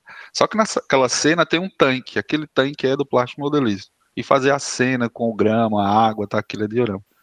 Meu pai fazia, faz ferrorama, então ele tem um ferrorama grandão e ele tá fazendo pontos da cidade de Campina, né? É, a parte Campina tem, acho que são duas ou três estações de trens antigas desativadas. Aí ele está fazendo, tá fazendo isso. Então ele faz tanto diorama quanto ferrorama, quanto mas, tipo, tu, é que nem aquelas cenas de, de, de, seriado, aquela coisa que a gente vê que é tipo é, uma lupa na, na tua frente, com a luz assim, tu lá com um bonequinho, ó, óculos aqui. Tipo, mont... não, a garrafa não, mas é tipo assim, o cara com a lupa e o cara montando o bonequinho, montando montando a cena, criando lá. É tipo isso aí? É, é uma cena pequenininha assim, cara, de 20 por 20. Por exemplo, aí tem um, um, um tanque, esse tanque tá recebendo ou tá atirando um, uma bomba, uma bala tal. Entendeu? Aí tem os bonecos tal. Depois você põe no Pinterest lá, plástico modelismo. E aí é uma parada super terapêutica, porque demora muito você fazer aquilo, é detalhista e tal. E é um mundo, velho. Quando você entra para pesquisar, parece que tem milhões de pessoas fazendo. Isso não é possível, eu nunca nem ouvi falar. Tem esse monte de gente fazendo isso. Existem várias e várias coisas sobre isso. Aí eu tentei fazer isso, tentei fazer outras coisas também. Beleza. Aí comecei fiz até. Tô esperando agora terminar esse meu estágio agora, Ramon, dos seis primeiros meses, para eu voltar pro meu espaço e continuar o hobby, entendeu? Mas isso surgiu, tipo, a partir do. Porque o teu pai fazia também? É, meu é pai que... fazia desde que eu era criança, meu pai fazia isso. Aí agora na pandemia ele retomou. E aí falando comigo, eu disse, ah, pai, vou retomar também e tal. Aí vou fazer, retomar não, porque aí eu não fiz. Eu não tinha feito antes, né? Comecei a fazer agora. E aí você tem que pintar, aí você tem que comprar aqueles aerógrafos, aí tem toda uma questão de tinta, né? Toda tinta, você tem que comprar as tintas fora. Cara, eu vi. O Jovem Nerd, Jovem, Jovem Nerd tá fazendo. fazendo. É, Jovem Nerd tá fazendo, é, pintando, pintar miniaturas. E aí, por exemplo, você tá num diorama grandão, que é essa cena que eu te falei, aí tem um soldado lá. Aquele soldado é bem pequenininho. Uhum. Aí o pessoal vai pintar aquilo ali. Aquilo ali por si só é um hobby, pintar miniaturas. O Jovem Nerd está fazendo isso, inclusive ele está até com a rede social privada, né, onde ele cobra para você assistir o, os vídeos dele pintando a miniatura. Virou um business para ele grandão. Eu vi isso aí. Ele. Pra esse... você ver, né? É Mas assim, eu acho que esse é o, ma é o maior, tipo. É o mais próximo de hobby de, de, de gente rica, de, sei lá, é, polo ou golfe.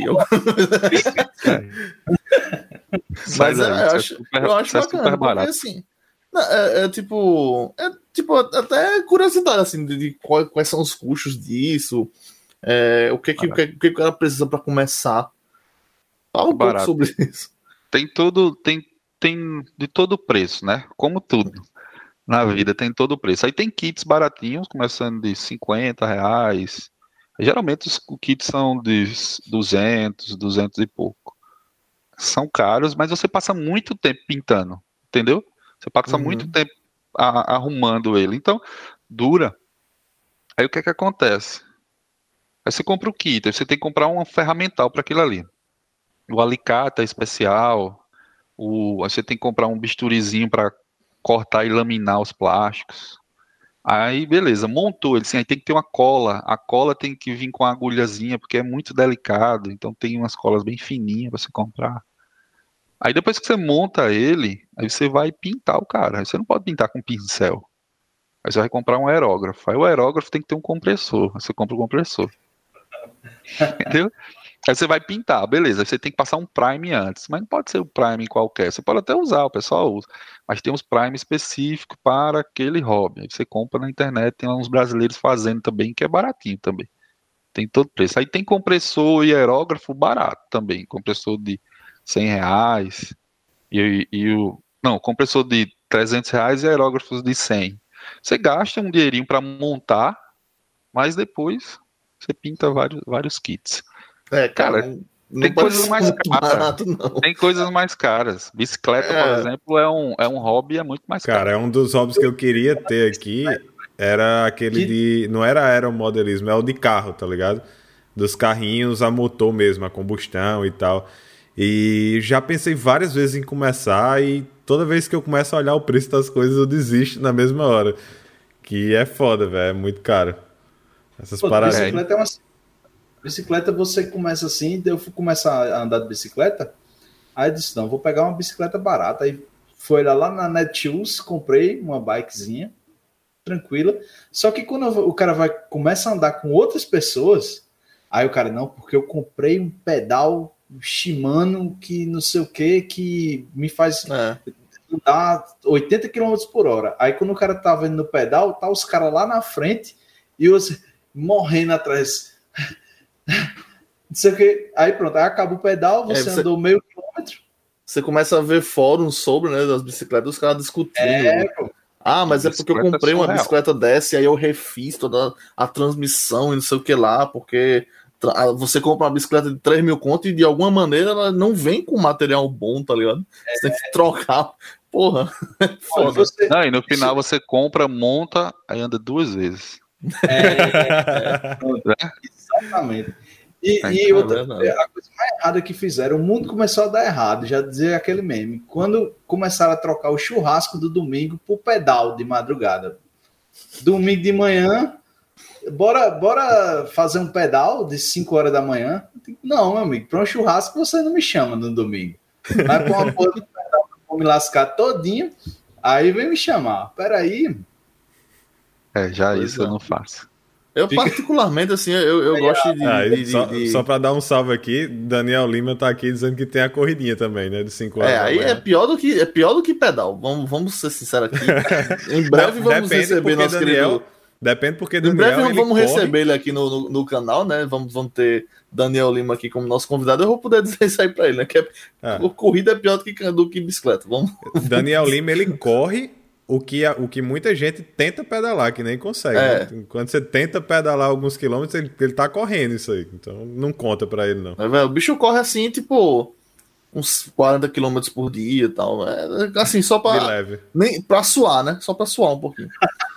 mas, mas assim, esse negócio de hobby, particularmente, assim, eu, um hobby que eu tenho que tenho me interessado bastante é tipo. Sabe Bacurau, tá ligado? Tipo. Não sei se alguém já assistiu aqui Bacurau, mas tipo assim é, caçar gente, tá ligado? Você ir um, pagar pra ir pra um país de terceiro mundo e caçar uma galera lá. É, tipo, é um hobby que eu gostaria de ter. Caçar. É, caçar. Caçar mesmo. Nunca, nunca ouvi, ouvi, falar, não? é, um, é um hobby que eu gostaria de ter dinheiro pra, pra fazer, se, eu, se eu pudesse. Parece interessante, né? Cara. Como matar o assunto. Refletindo aqui, tá ligado? que aleatório, velho. É. Mas assim, a, além do, do, do, do plastimodelismo, dessas coisas assim, que, que quais são as, as tuas atividades favoritas assim, fora estudar e conhecer todas as, as, as tecnologias? Os caras falam como. O pessoal ainda tá refletindo aqui sobre a, sobre a... Não, então, eu tô com esses hobbies aí tocando, né? É... Tenho tomado minha cervejinha. Tem uma galera no, nos comentários dizendo aí que eu gosto de rum. Não, mas isso aí é o passado meu. Passou. Eu ia fechar, eu ia fechar o podcast com a pergunta. Rum e cerveja. Não, eu, eu, eu nesse sentido aí, eu sou flex total. sou apaixonado pelo rum e qualquer raça de rum motila ou de rum rum Montila, rum cubano, rum. Pô, gosto muito. E cervejinha também. Na verdade, Ramon, eu tenho tomado menos cerveja do que. Tenho tomado mais qualquer outra bebida. cerveja tem. Já tá na fase do uísque, né? Vamos, já, já tá com não, não, uísque pra tomar. Bebo, não? Tomar... não? Uísque eu não bebo. Porra, bicho. Não, pô, uísque é. Combinar, olha, eu acho. Eu acho. É, eu já ia tipo dizer, assim, eu tenho lembranças fazer... de, de, Você, de presta atenção, a cena que eu vejo aqui. Perto paletó, essas coisas. Não, não. A cena que eu vejo aqui, você com o óculos aqui no nariz, certo? Com a lupa aqui, fazendo lá o, o plástico modelismo, o esquinho aqui na mão e um charuto no outro. É, é a cena que eu vejo, bicho. É o cara não, com pô, quatro braços, né? Tá vendo? não, não, montando, montando os kits é com a cervejinha mesmo. Ah. É, Mas eu acho clássica. que pra montar. Esse é, é, o tipo de, de hobby que o cara tem que estar tá tomando uísque, bicho clássica. Agora é o seguinte, velho, não sei vocês, também não sei se é, é assunto para esse horário de podcast, mas Opa! Nessa, nessa pandemia, meu jovem, o que a gente tem bebido aqui na região tá é. exemplar, viu? É. Nessa pandemia tem sido loucura. Até que tem diminuído agora, né? Porque agora, depois que o meu filho nasceu, não tem condições. Aí tem que sincronizar com o sono, aí quando o menino dorme já tá tarde demais. Mas antes, meu filho, Jesus. Entendeu? Eu acho assim, cara, uma das minhas. É, não foram muitas vezes, infelizmente, né, Tiago? Mas uma das poucas vezes que a gente bebeu junto foi tipo, a gente, é, na casa do nosso querido Adeilton, a gente ficou a bem, ficou tá dizendo aqui que tem um, tem um rum lá para você ir pegar lá na casa dele, um montilho que você esqueceu lá. Rapaz, vamos falar de tecnologia. Mantém, né? Meu, não é possível. Não é possível. Mas por que, bicho? Tu tem alguma história de. de, de, de não, não, de, tenho não. Bebida, tenho não. Essas histórias, graças a Deus, nunca chegaram em conducto, em, em iFood, nada. Deixa ah, quieto. Mas, dizendo aqui, não chega, não. Isso é, não, é pô, ninguém assiste isso, não, pô. Vamos, vamos falar de Java, PHP, um negócio assim que a gente ainda entenda e tem um contexto. não, PHP não. É... PHP é foda.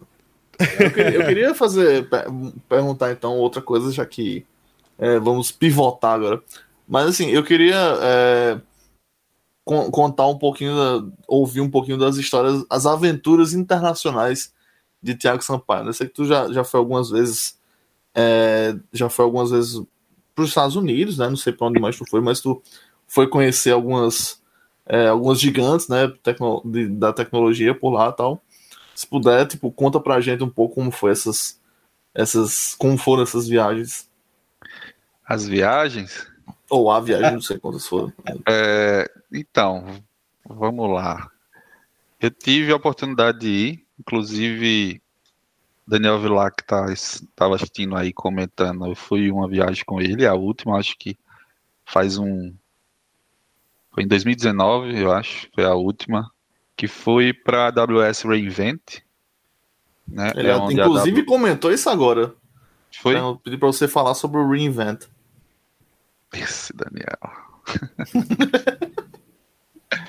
então, a gente foi para essa viagem aí. A outra que eu tinha ido foi para para o Money 2020, que é em, em Las Vegas, Nevada, né? Que é um evento gigante sobre sobre o mercado financeiro e, e inteligência artificial. E fui outro também conhecer lá o escritório da Microsoft, mas não é evento, aí é só um. Em Seattle? Só, é, em Seattle, mas só um. para conhecer o showroom deles e aí uhum. fazer toda aquela confusão com os clientes, né? Desses eventos foi bem legais, todos eles. Obviamente, oportunidade fantástica. Esse de conhecer a Microsoft, pô, eu lá atrás, né, quando criança, todo mundo, não sei vocês, mas a gente tinha todo um sonho de trabalhar na Microsoft, que era a primeira empresa gigantona que chegou modificando o mercado. Para mim foi bem legal conhecer a parada. É um negócio extremamente gigante lá. Não sei se quem teve a oportunidade de ir, mas é um parque de, de prédios assim que funciona próximo a Seattle, né, numa cidade chamada Redmond. Os caras têm um, um parque de prédios assim imenso. Esqueci a quantidade de prédios que tem lá, mas com certeza tem mais de 180 prédios de seis andares. Então, assim, é uma sede da Microsoft bem grandona. É... E aí lá os caras geralmente fazem esses eventos a cada três meses, né? Pelo menos a unidade aqui de Brasil, para levar um... os clientes, né? Os, os, alguns clientes deles para lá. E aí chega lá, os caras fazem uma apresentação, um showroom, e aí faz a apresentação dos principais produtos dos caras. Aí é bom que eles dão um, uma, um banho de tecnologia assim em todo mundo. Né? Vai muito o, o board da empresa, a direção, C-level e tal. E aí por isso que eles apresentam dar um banho de tecnologia. Às vezes, para a gente que é um pouco técnico assim, eles estão falando às vezes a mesma coisa que a gente já está trabalhando, mas é uma oportunidade muito fantástica de, de você conhecer a sede dos caras e tudo.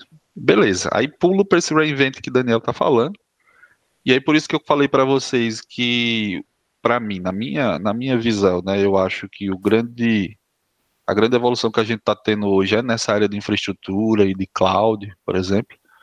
A gente vê, pelo menos eu, eu vejo pouca coisa sendo lançada hoje, back, front-end, comparado para isso.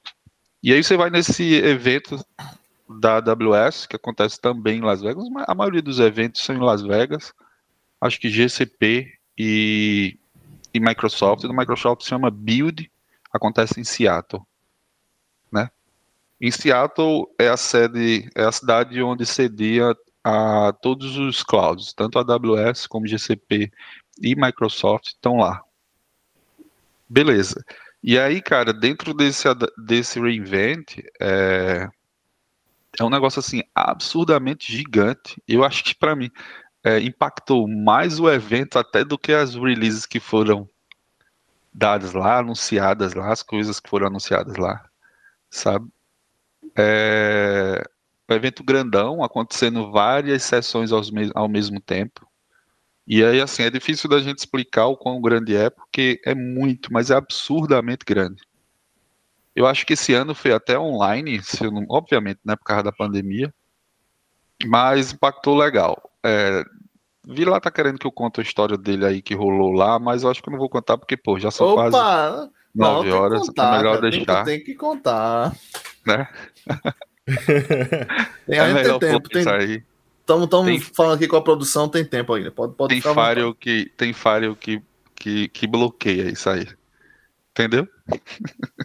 Rapaz. Mas é um evento fantástico, aconselho todos a irem. É, e se quem tiver a oportunidade, não é um negocinho muito barato. Geralmente quem vai são enviados pela, por empresas, tal, até porque o, o ticket é, é, é bem, é bem caro. Mas tem muita pessoa física que eu já conheci, inclusive, que, que foram. Né? E é lá onde a galera descobre. Mas também, quem não quiser ir, geralmente, né, ao final dos eventos, todos eles publicam tudo nos sites lá. Então tá tudo lá. Então vocês conseguem acompanhar tudo lá. Quer dizer que essa é, história gente, de Vilar tá lá no, no, no site. A gente lá. queria saber mesmo que não tá publicado, né?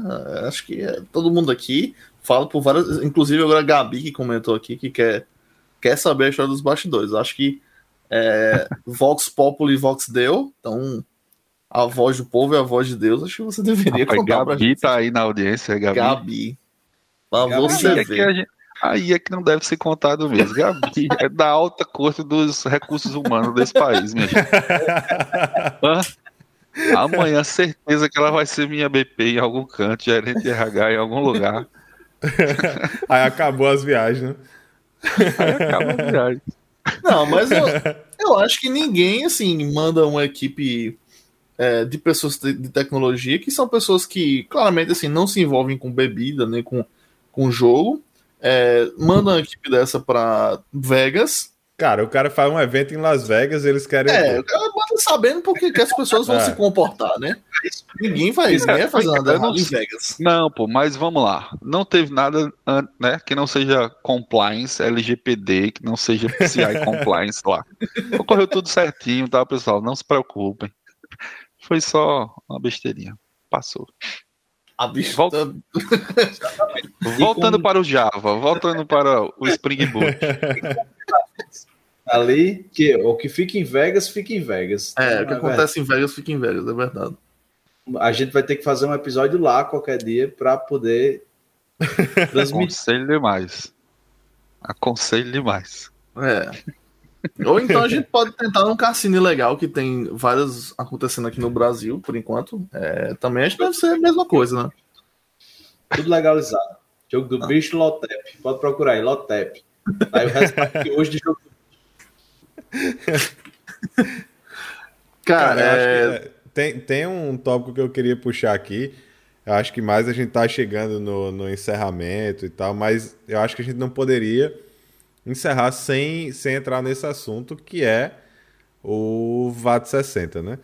O VAT 60 que é, é a sua ponta aí no, no mundo dos podcasts. Você sempre falou que é um cara que acompanha muito podcast, né? E, e acho que o VAT 60 é, eu não sei assim se foi full full criação sua e ideia sua ou se se partiu de outra pessoa, mas foi você que, né? via, que, ah, pelo que eu vi, foi você que viabilizou de fato a criação do, do, do podcast. É, conta um pouco pra gente como foi essa experiência de criar um podcast. Eu não sei até que ponto tu conhecia dessa parte de, de, de infraestrutura de podcast, o, que você teve que, que, que, providenciar. Como é que, tá, como é que vem sendo as gravações? Se você ainda tá no VAD 60 ou não, eu não sei como é que ficou o VAT 60 agora nessa época de pandemia. Tá. Vamos lá, o VAT 60 foi de fato um, um, pelo menos, não é que é uma criação minha, acaba que todo mundo criou, né? Mas eu sou um grande consumidor de podcast, bicho, há muito tempo. Eu acho que eu acompanho o Netcast que foi o primeiro, né? Desde 2008, na época que eu fui na Stephanie lá e conheci em Fortaleza. É, e aí o pessoal me apresentou de lá para cá, cara, eu escuto toda sexta-feira religiosamente. E assim como eu escuto vários, né?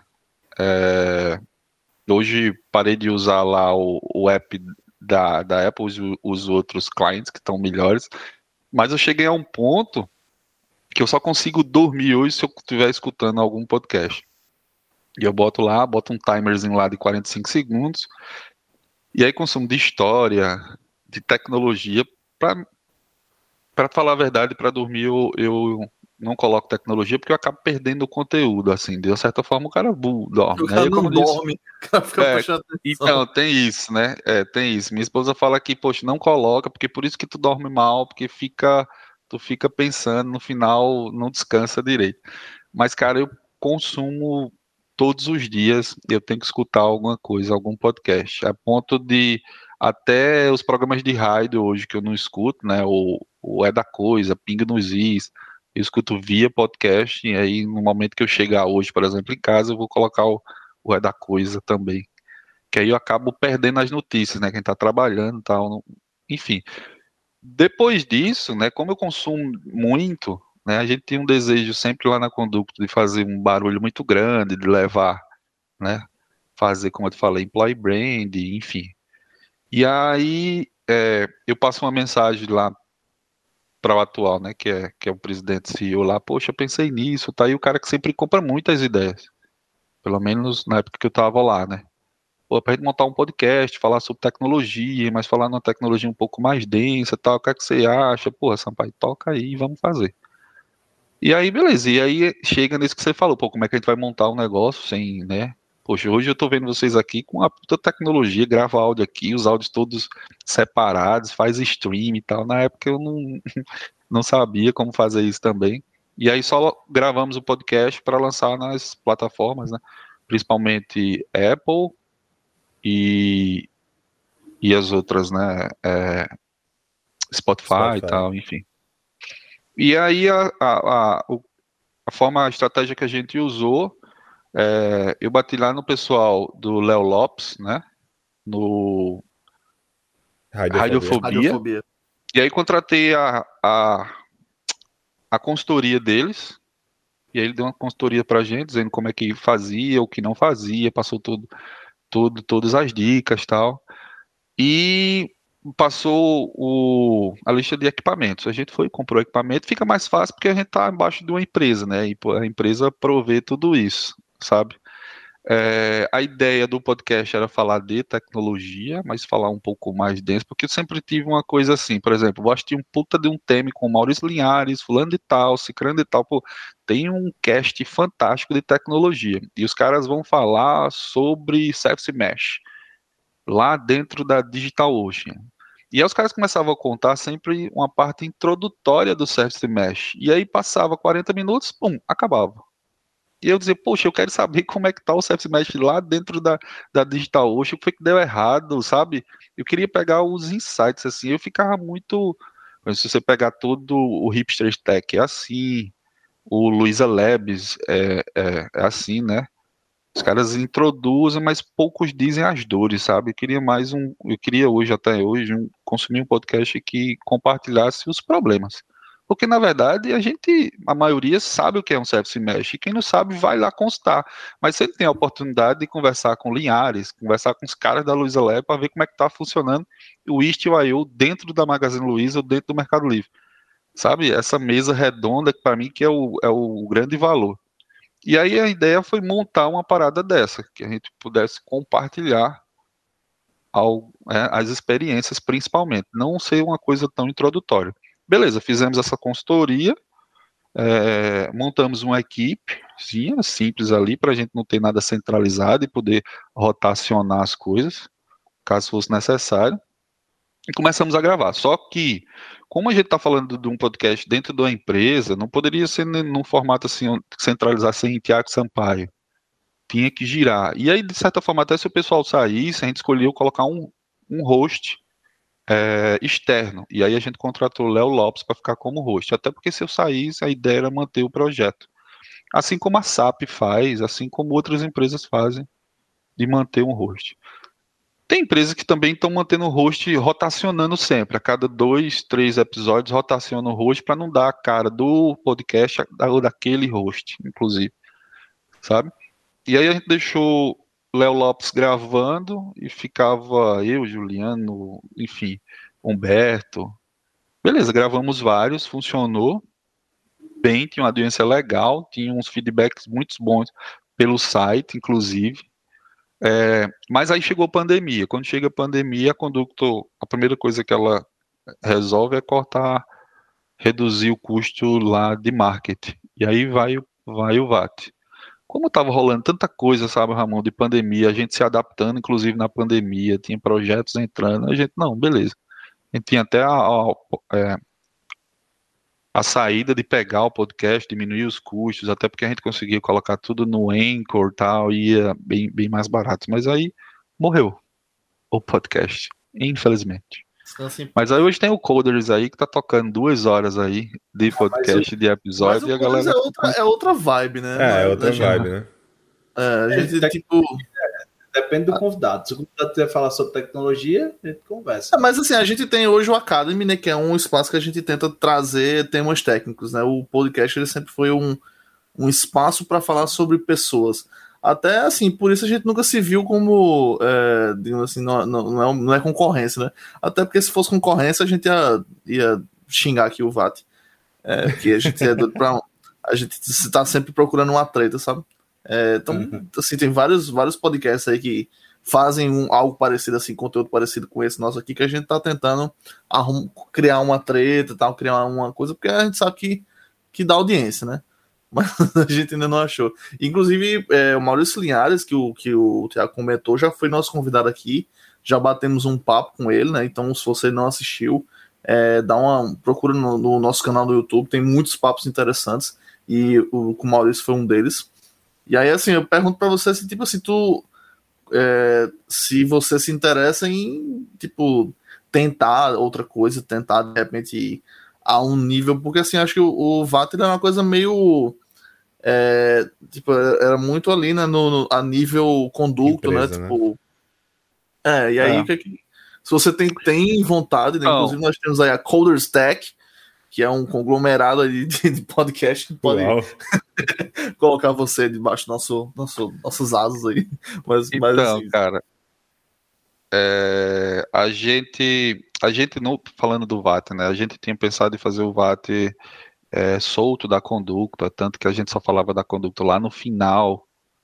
É, esse, esse podcast é um podcast patrocinado pela Conducta Tecnologia, Aí quem falava, inclusive, era Guilherme Briggs, que a gente contratou ele para fazer essa, só essa vinhetazinha.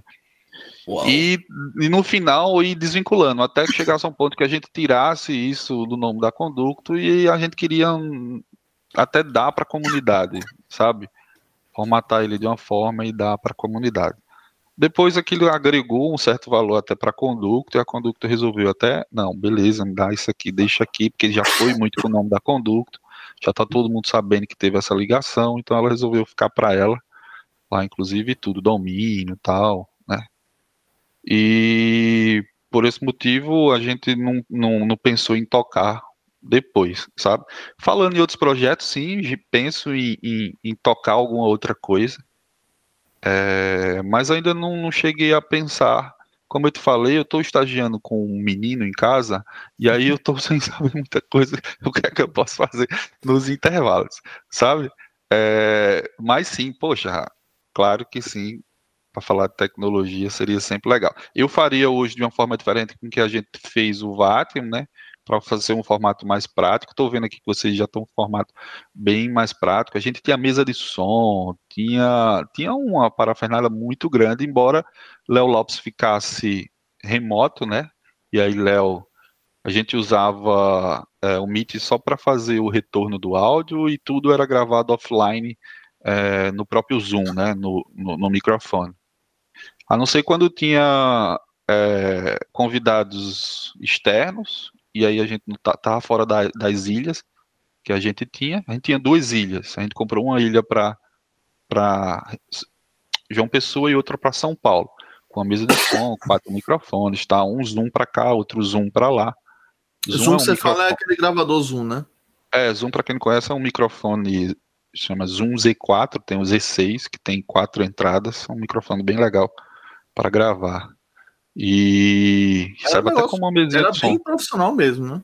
Era, ele disse, ó, a gente comprou o mesmo equipamento que os caras da, do Nerdcast utilizam hoje. Inclusive até o mesmo microfone, sabe? A gente não tinha só o pedestal, eu tô vendo aí que vocês estão com filtro. É, mas a gente comprou a mesma coisa.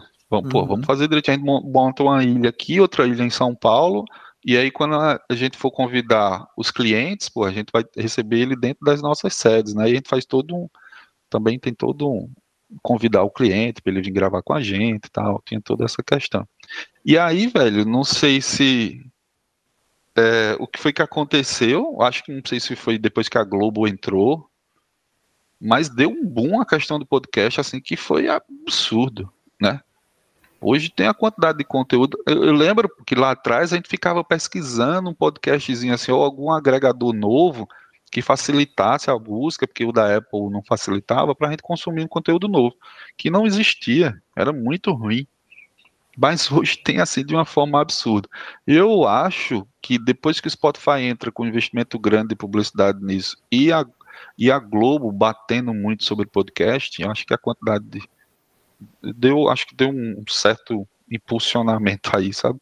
É, aconteceu meio que o contrário do que aconteceu com o VAT, sabe?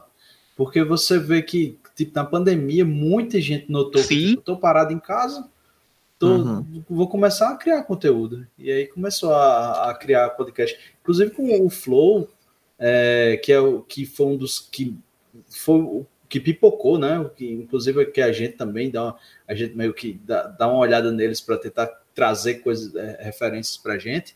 E os caras começaram a crescer tipo por, é, é, tipo, por mostrar um lado tipo, que você não via tanto nos podcasts. Podcast sempre foi aquela coisa meio enlatada, sabe? Eu escutava antigamente e era tipo aquele negócio meio uh, fechado, um tema fechado, um pouco de, é, com pessoas específicas que sempre falavam ali. E agora qualquer pessoa pode fazer, e além de ser qualquer pessoa, tipo, por exemplo, o Flow traz gente que nunca tinha falado por tanto tempo, tá ligado? Tipo, muita gente te conhece, Tiago, da empresa, de te ver trabalhando, de mas não sabe que tu que tu fazia, que tu faz é, diorama, não sabe que tu é. É, que tu, tu, tá, tem um filho agora, com o que é que tu tem passado. Então isso é, é um, além de ser um aspecto diferente, é uma, é, é uma galera que entrou diferente também, com ideia diferente. Uhum.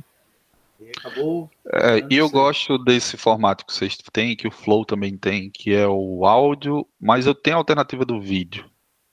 Então, por exemplo, eu escuto muito, como eu te falei, andando tal, como todo mundo escuta podcast, né? Ali deitado tal, mas aí, de repente, eu vejo que tá engraçado tal, aí eu dou pausa, abro o vídeo ali, vou lá pro vídeo só para eu, eu assistir, entendeu? Então é muito bom você ter essa alternativa.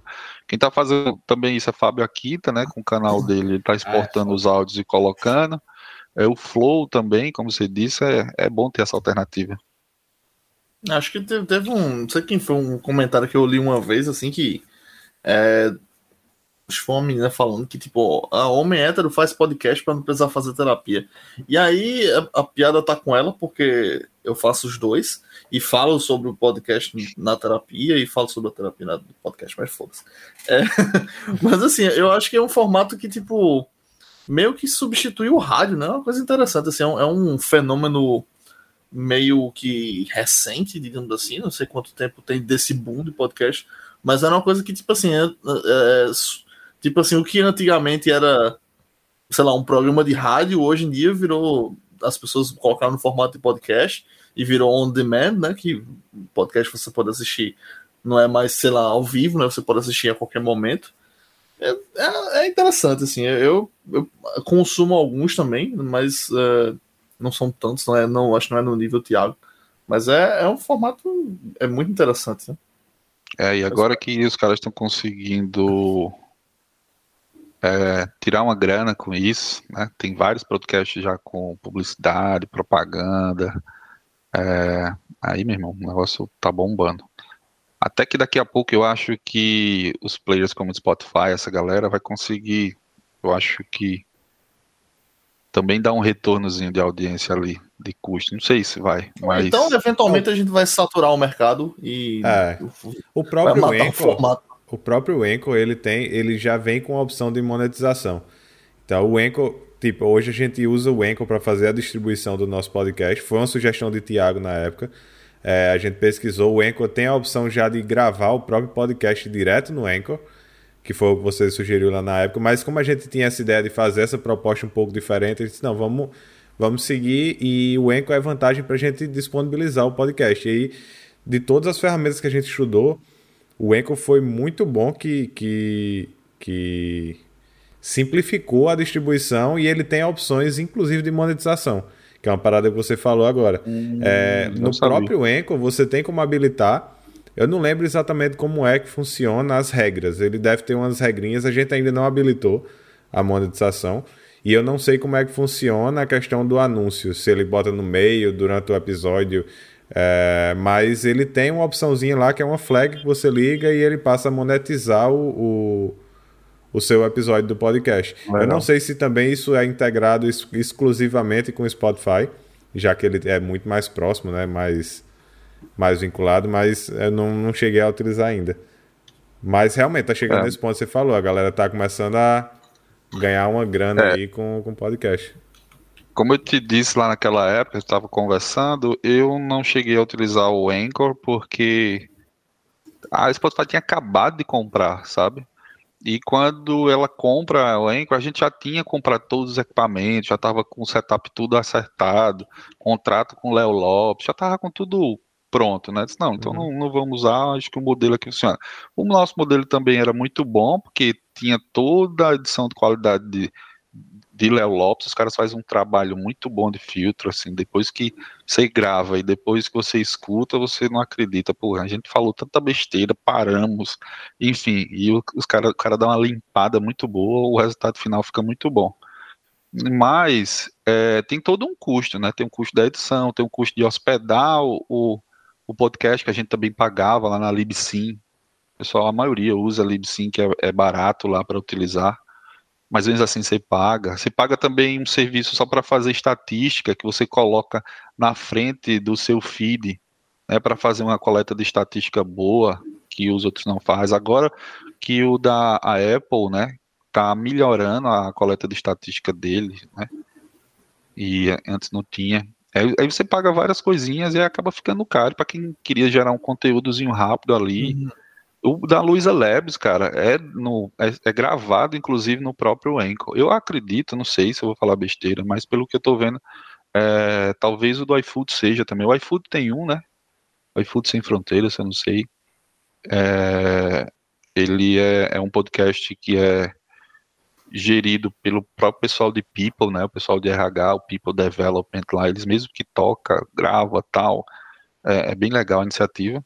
E eu acho que é gravado dentro do próprio Anchor. Ficou democratizou, né? Então você e é, e é outro agregador. Se você entrar lá e consultar, é. meu irmão, você descobre milhões de podcasts lá que você não fazia noção que existia. Eles, eles têm uma rede lá, né? Você é como se fosse literalmente uma rede de podcasts. Você, ele já tem o RSS, distribui esse RSS em alguns serviços como Spotify, Google Podcasts, uma série de de, de serviços de podcast e ao mesmo tempo você pode ouvir por lá.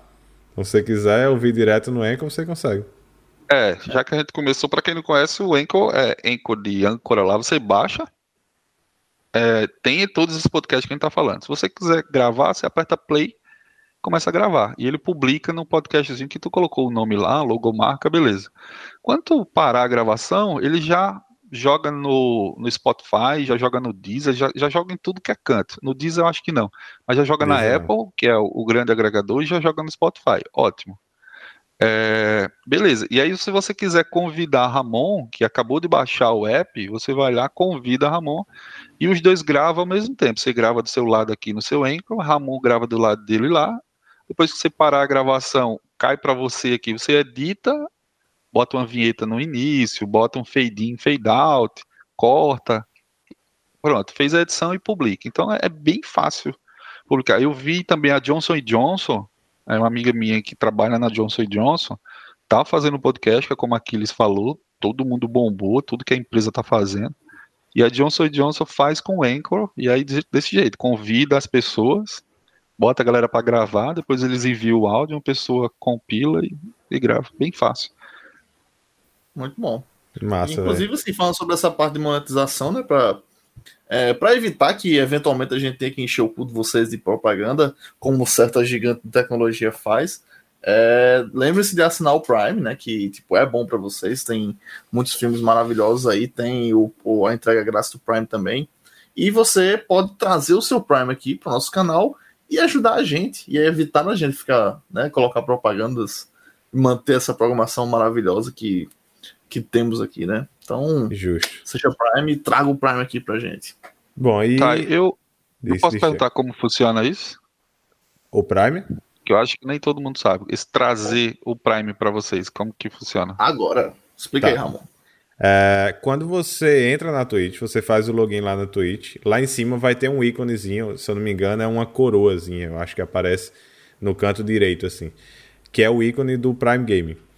É, você pode fazer o vínculo, ou seja, você pode se cadastrar no Prime Game, fazendo a associação da sua conta da Amazon com sua conta da Twitch. A partir desse momento, você vira Prime Game. Quando você vira Prime Game, o que é que você ganha? Você tem algumas vantagens, alguns itens para quem joga, ganha alguns itens que a Twitch disponibiliza. E você pode se inscrever gratuitamente em um canal por mês. A inscrição na Twitch ela é mensal.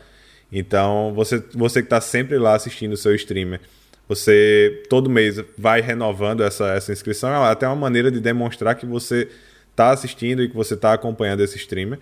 É, se você quiser pagar pela inscrição, também existe a possibilidade, mas hoje em dia, como o Amazon Prime ele é tão barato, então meio que você paga 10 reais no Amazon Prime, você tem Prime Videos, Prime Music, Prime, o Prime Game da Twitch, o frete grátis, é tanta coisa que você ganha só pelo fato de assinar que compensa mais você assinar o Prime e vir para a Twitch. Eu conheço pessoas que assinam mais de um canal e aí os caras pagam de fato para isso. É, mas por isso que a gente fala tanto assim: se você tem o Prime e ainda não sabe disso, é, é, é uma maneira de ajudar a gente no, no, no, canal. Mas é bem simples, é só fazer esse vínculo e aí vir lá na parte de se inscrever, porque na Twitch tem o, o seguir e o inscrever-se. São duas coisas distintas. É igual o YouTube agora tem o Seja Membro. Para você ser membro no YouTube, você paga também. A Twitch é a mesma coisa. Você pode seguir um canal e se inscrever num canal. E aí, ao se inscrever no canal, a gente ganha uma, uma, uma, besteirinha lá, eu nem sei exatamente quanto é o valor. É, e aí, quando chega num valor, acho que é 100 dólares, é que a gente consegue fazer o primeiro resgate, tá ligado? Mas aí vai juntando lá na, na, na carteira, um dia a gente tira isso. É, ultimamente a gente teve assim, ter problemas com a Receita Federal, né? Que a gente tá constantemente fazendo esses saques aí e tal. O pessoal já, é. já tá achando meio suspeito, mas continuem se inscrevendo aí pra, para ajudar aqui.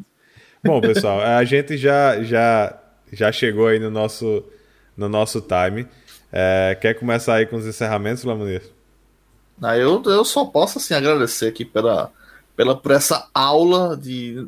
Assim, a gente falou de filosofia, falamos de, de, de sociologia, falamos de tudo aqui sobre é, plastimodelismo, então é, é só posso agradecer ao Tiago pela, pela pela, por aceitar esse convite, por vir aqui dar atenção para esses três otários é, e compartilhar um pouquinho do, do, do, do, conhecimento, da vivência dele. Assim, é sempre muito bom é, ouvir Tiago falar e sempre é bom aprender com ele aí. Já me ajudou muito na carreira em si e espero que a gente um dia se reencontre nessas estradas aí da, da TI da vida. Desejo sempre muito sucesso para ele, que é, quem sabe um dia a gente não faz a parte 2 aqui com essas histórias de Vegas. É, quem sabe? Ele tá doido Quando a gente saber. fizer um episódio em Vegas, né? A gente, é. a gente marca lá, vai para Vegas, aí a gente conta essas histórias. Vai, Aquiles. É, também já deixando aí o agradecimento. Valeu, Tiago, por ter topado. Foi ótimo conversar contigo hoje. Não conversei, nunca tinha conversado contigo assim, pessoalmente, mas é, já considero pacas. É, e valeu mesmo. Obrigado também a galera que estava assistindo, que, tava, que participou aí também, que botou, não colocaram, não, não, não fizeram, não explanaram as coisas, infelizmente. A gente gosta quando a galera começa a explanar, começa a contar as histórias, mas vem outras vezes também, vocês que vieram hoje. Esse é mais ou menos o formato que a gente é, toda terça-feira está aqui trazendo. E tendo histórias de um convidado também, pode dedurar aí, pode, pode falar no chat. É, sigam a gente no YouTube, eu acho que tem um link aí já do YouTube, se vocês puderem dar uma olhada lá. Tem outros episódios que a gente, que a gente gravou também. É, e se você está interessado também até em participar, em conversar, é, é, compartilhar alguma história que você tenha, aqui eu não sei qual lado, toda vez eu erro o lado, mas eu acho é esse é lado esse. aí mesmo, é esse lado aí mesmo. Oh. Pronto, nesse QR Code, esse QR Code não é de pagamento, infelizmente, a gente não, tá, não, não colocou. Mas em breve a gente vai botar alguma coisa para vocês pagarem também, pra, pra gente, tipo, só para só para pagamento, você vai botar lá o QR Code e vai direto para a conta da gente. Mas esse aqui não. Esse daqui é só para você se inscrever. Se você quiser compartilhar alguma história e tal, pode se inscrever. Já tivemos, acho que, dois convidados que vieram pelo, pelo formulário. Então é só colocar teu nome, algum contato e a gente vai com certeza entrar em contato contigo para marcar. Então, obrigado, galera. Muito obrigado, Sampaio. E tamo junto. Boa. É... Cara, começar agradecendo o Thiago. É... Eu não, não, não falei muito, mas assim, Thiago, obviamente, não só para mim, né, para todo mundo aqui, ele é uma referência. Mas, assim, eu trabalhei muito próximo do Thiago. Eu acho que, tipo, boa parte do crescimento que eu tenho hoje, é, eu posso dizer que eu devo a, a, coisas que eu aprendi com o Thiago. Então. Vai chorar aí, pelo amor de Deus. Não, não, não vou chorar, não vou chorar, relaxa. É, mas, cara, muito obrigado por ter topado vir aqui, conversar aqui um pouquinho com a gente, passar um pouco da sua da sua história, que assim, nem eu conhecia também, por mais que a gente tenha trabalhado, você falou aí, oito anos de conduta e tal. Eu acho que desde a época da Neus que a gente trabalha em projetos próximos e eu, particularmente, a gente nunca tinha chegado a entrar nesse nível de, sei lá, esse provedor de internet que tu trabalhou lá na, nas antigas em Campina. Nunca entramos muito em detalhe, então é sempre bom conhecer melhor e, e bater um papo assim. Eu acho que para mim foi muito legal. Eu espero que todo mundo aqui no chat tenha gostado. É, valeu também todo mundo que está aí no chat, que mandou mensagem. Infelizmente, algumas tiveram que ser censuradas aqui. Então, quem não estava na live, infelizmente, perdeu as mensagens. Tá? Então, já fica a dica aí para quem está assistindo o nosso vídeo pelo YouTube que se tiver interessado em mais detalhes, algumas coisas a gente acaba tendo que deixar na live. Então, se você quer o episódio completo, o episódio full, vem para a Twitch, assiste aqui com a gente e participa. E, cara, é isso, valeu. Vou deixar o espaço aí para para seu encerramento. Dali. Ô, oh, gente, é... Brigadão, eu que agradeço véio, a oportunidade de conversar com vocês, rever vocês, e o bom desse podcast é que a gente não só fala, como a gente vê também a galera. É, como eu estava dizendo, a gente tá com um vídeo aqui, então de fato é um formato bem legal, porque não só tem vocês, como a gente acompanha também o pessoal lá no chat e a todos que vocês estão lá, um cheiro, um abraço a todos. Infelizmente tem assuntos que a gente não pode trazer para cá, porque pô, é tarde da noite, né? É, mas quem sabe um outro podcast já fechado aí, né? enfim, pode ser que a gente fale lá. Gente, de, de coração, brigadão, bom demais rever vocês, esse papo de tecnologia, assim, vocês sabem que eu gosto muito. Infelizmente não lembrei, Ramon, de trazer minha cervejinha aqui, aí a gente poderia até fazer um, um offline aqui por muito tempo. Mas, além de agradecer, queria parabenizar pela iniciativa. É, são poucas pessoas que se submetem a sair do trabalho e, e, fazer um projeto assim bem legal. E acredite, ajuda muito a comunidade como um todo. Valeu, pessoal. Obrigadão. Afinal de contas, em Portugal já é quarta-feira, né, Ramon? Já, já é hum. quarta-feira. E vai piorar a partir da semana que vem, que vai passar a ser quatro horas de diferença. Então. Ah, mas... Vai dificultar Sem um pouquinho mais. Sem Acabar show. de duas horas da manhã aqui o podcast. Mas... Inclusive, semana que vem, só sem, sem querer dar spoiler aí, porque tudo pode dar errado, como sempre, mas segunda, semana que vem teremos nosso primeiro convidado internacional, hein? Olha, promete, viu? Primeiro? Internacional, internacional, internacional mesmo? É. Ah, nascido fora, né? É. É verdade. Promete. Boa. É, bom, pra gente encerrar aqui, só mais uma vez deixar o lembrete. Se você tá aqui e ainda não segue o nosso canal, deixa o seguir aí. É, se você tá vendo na Twitch, como a gente acabou de falar, deixa a inscrição, vai lá. Se você não é Amazon Prime, se inscreve também no Amazon Prime, deixa o, o, a inscrição aqui com a gente. Curte, compartilha o vídeo, comenta.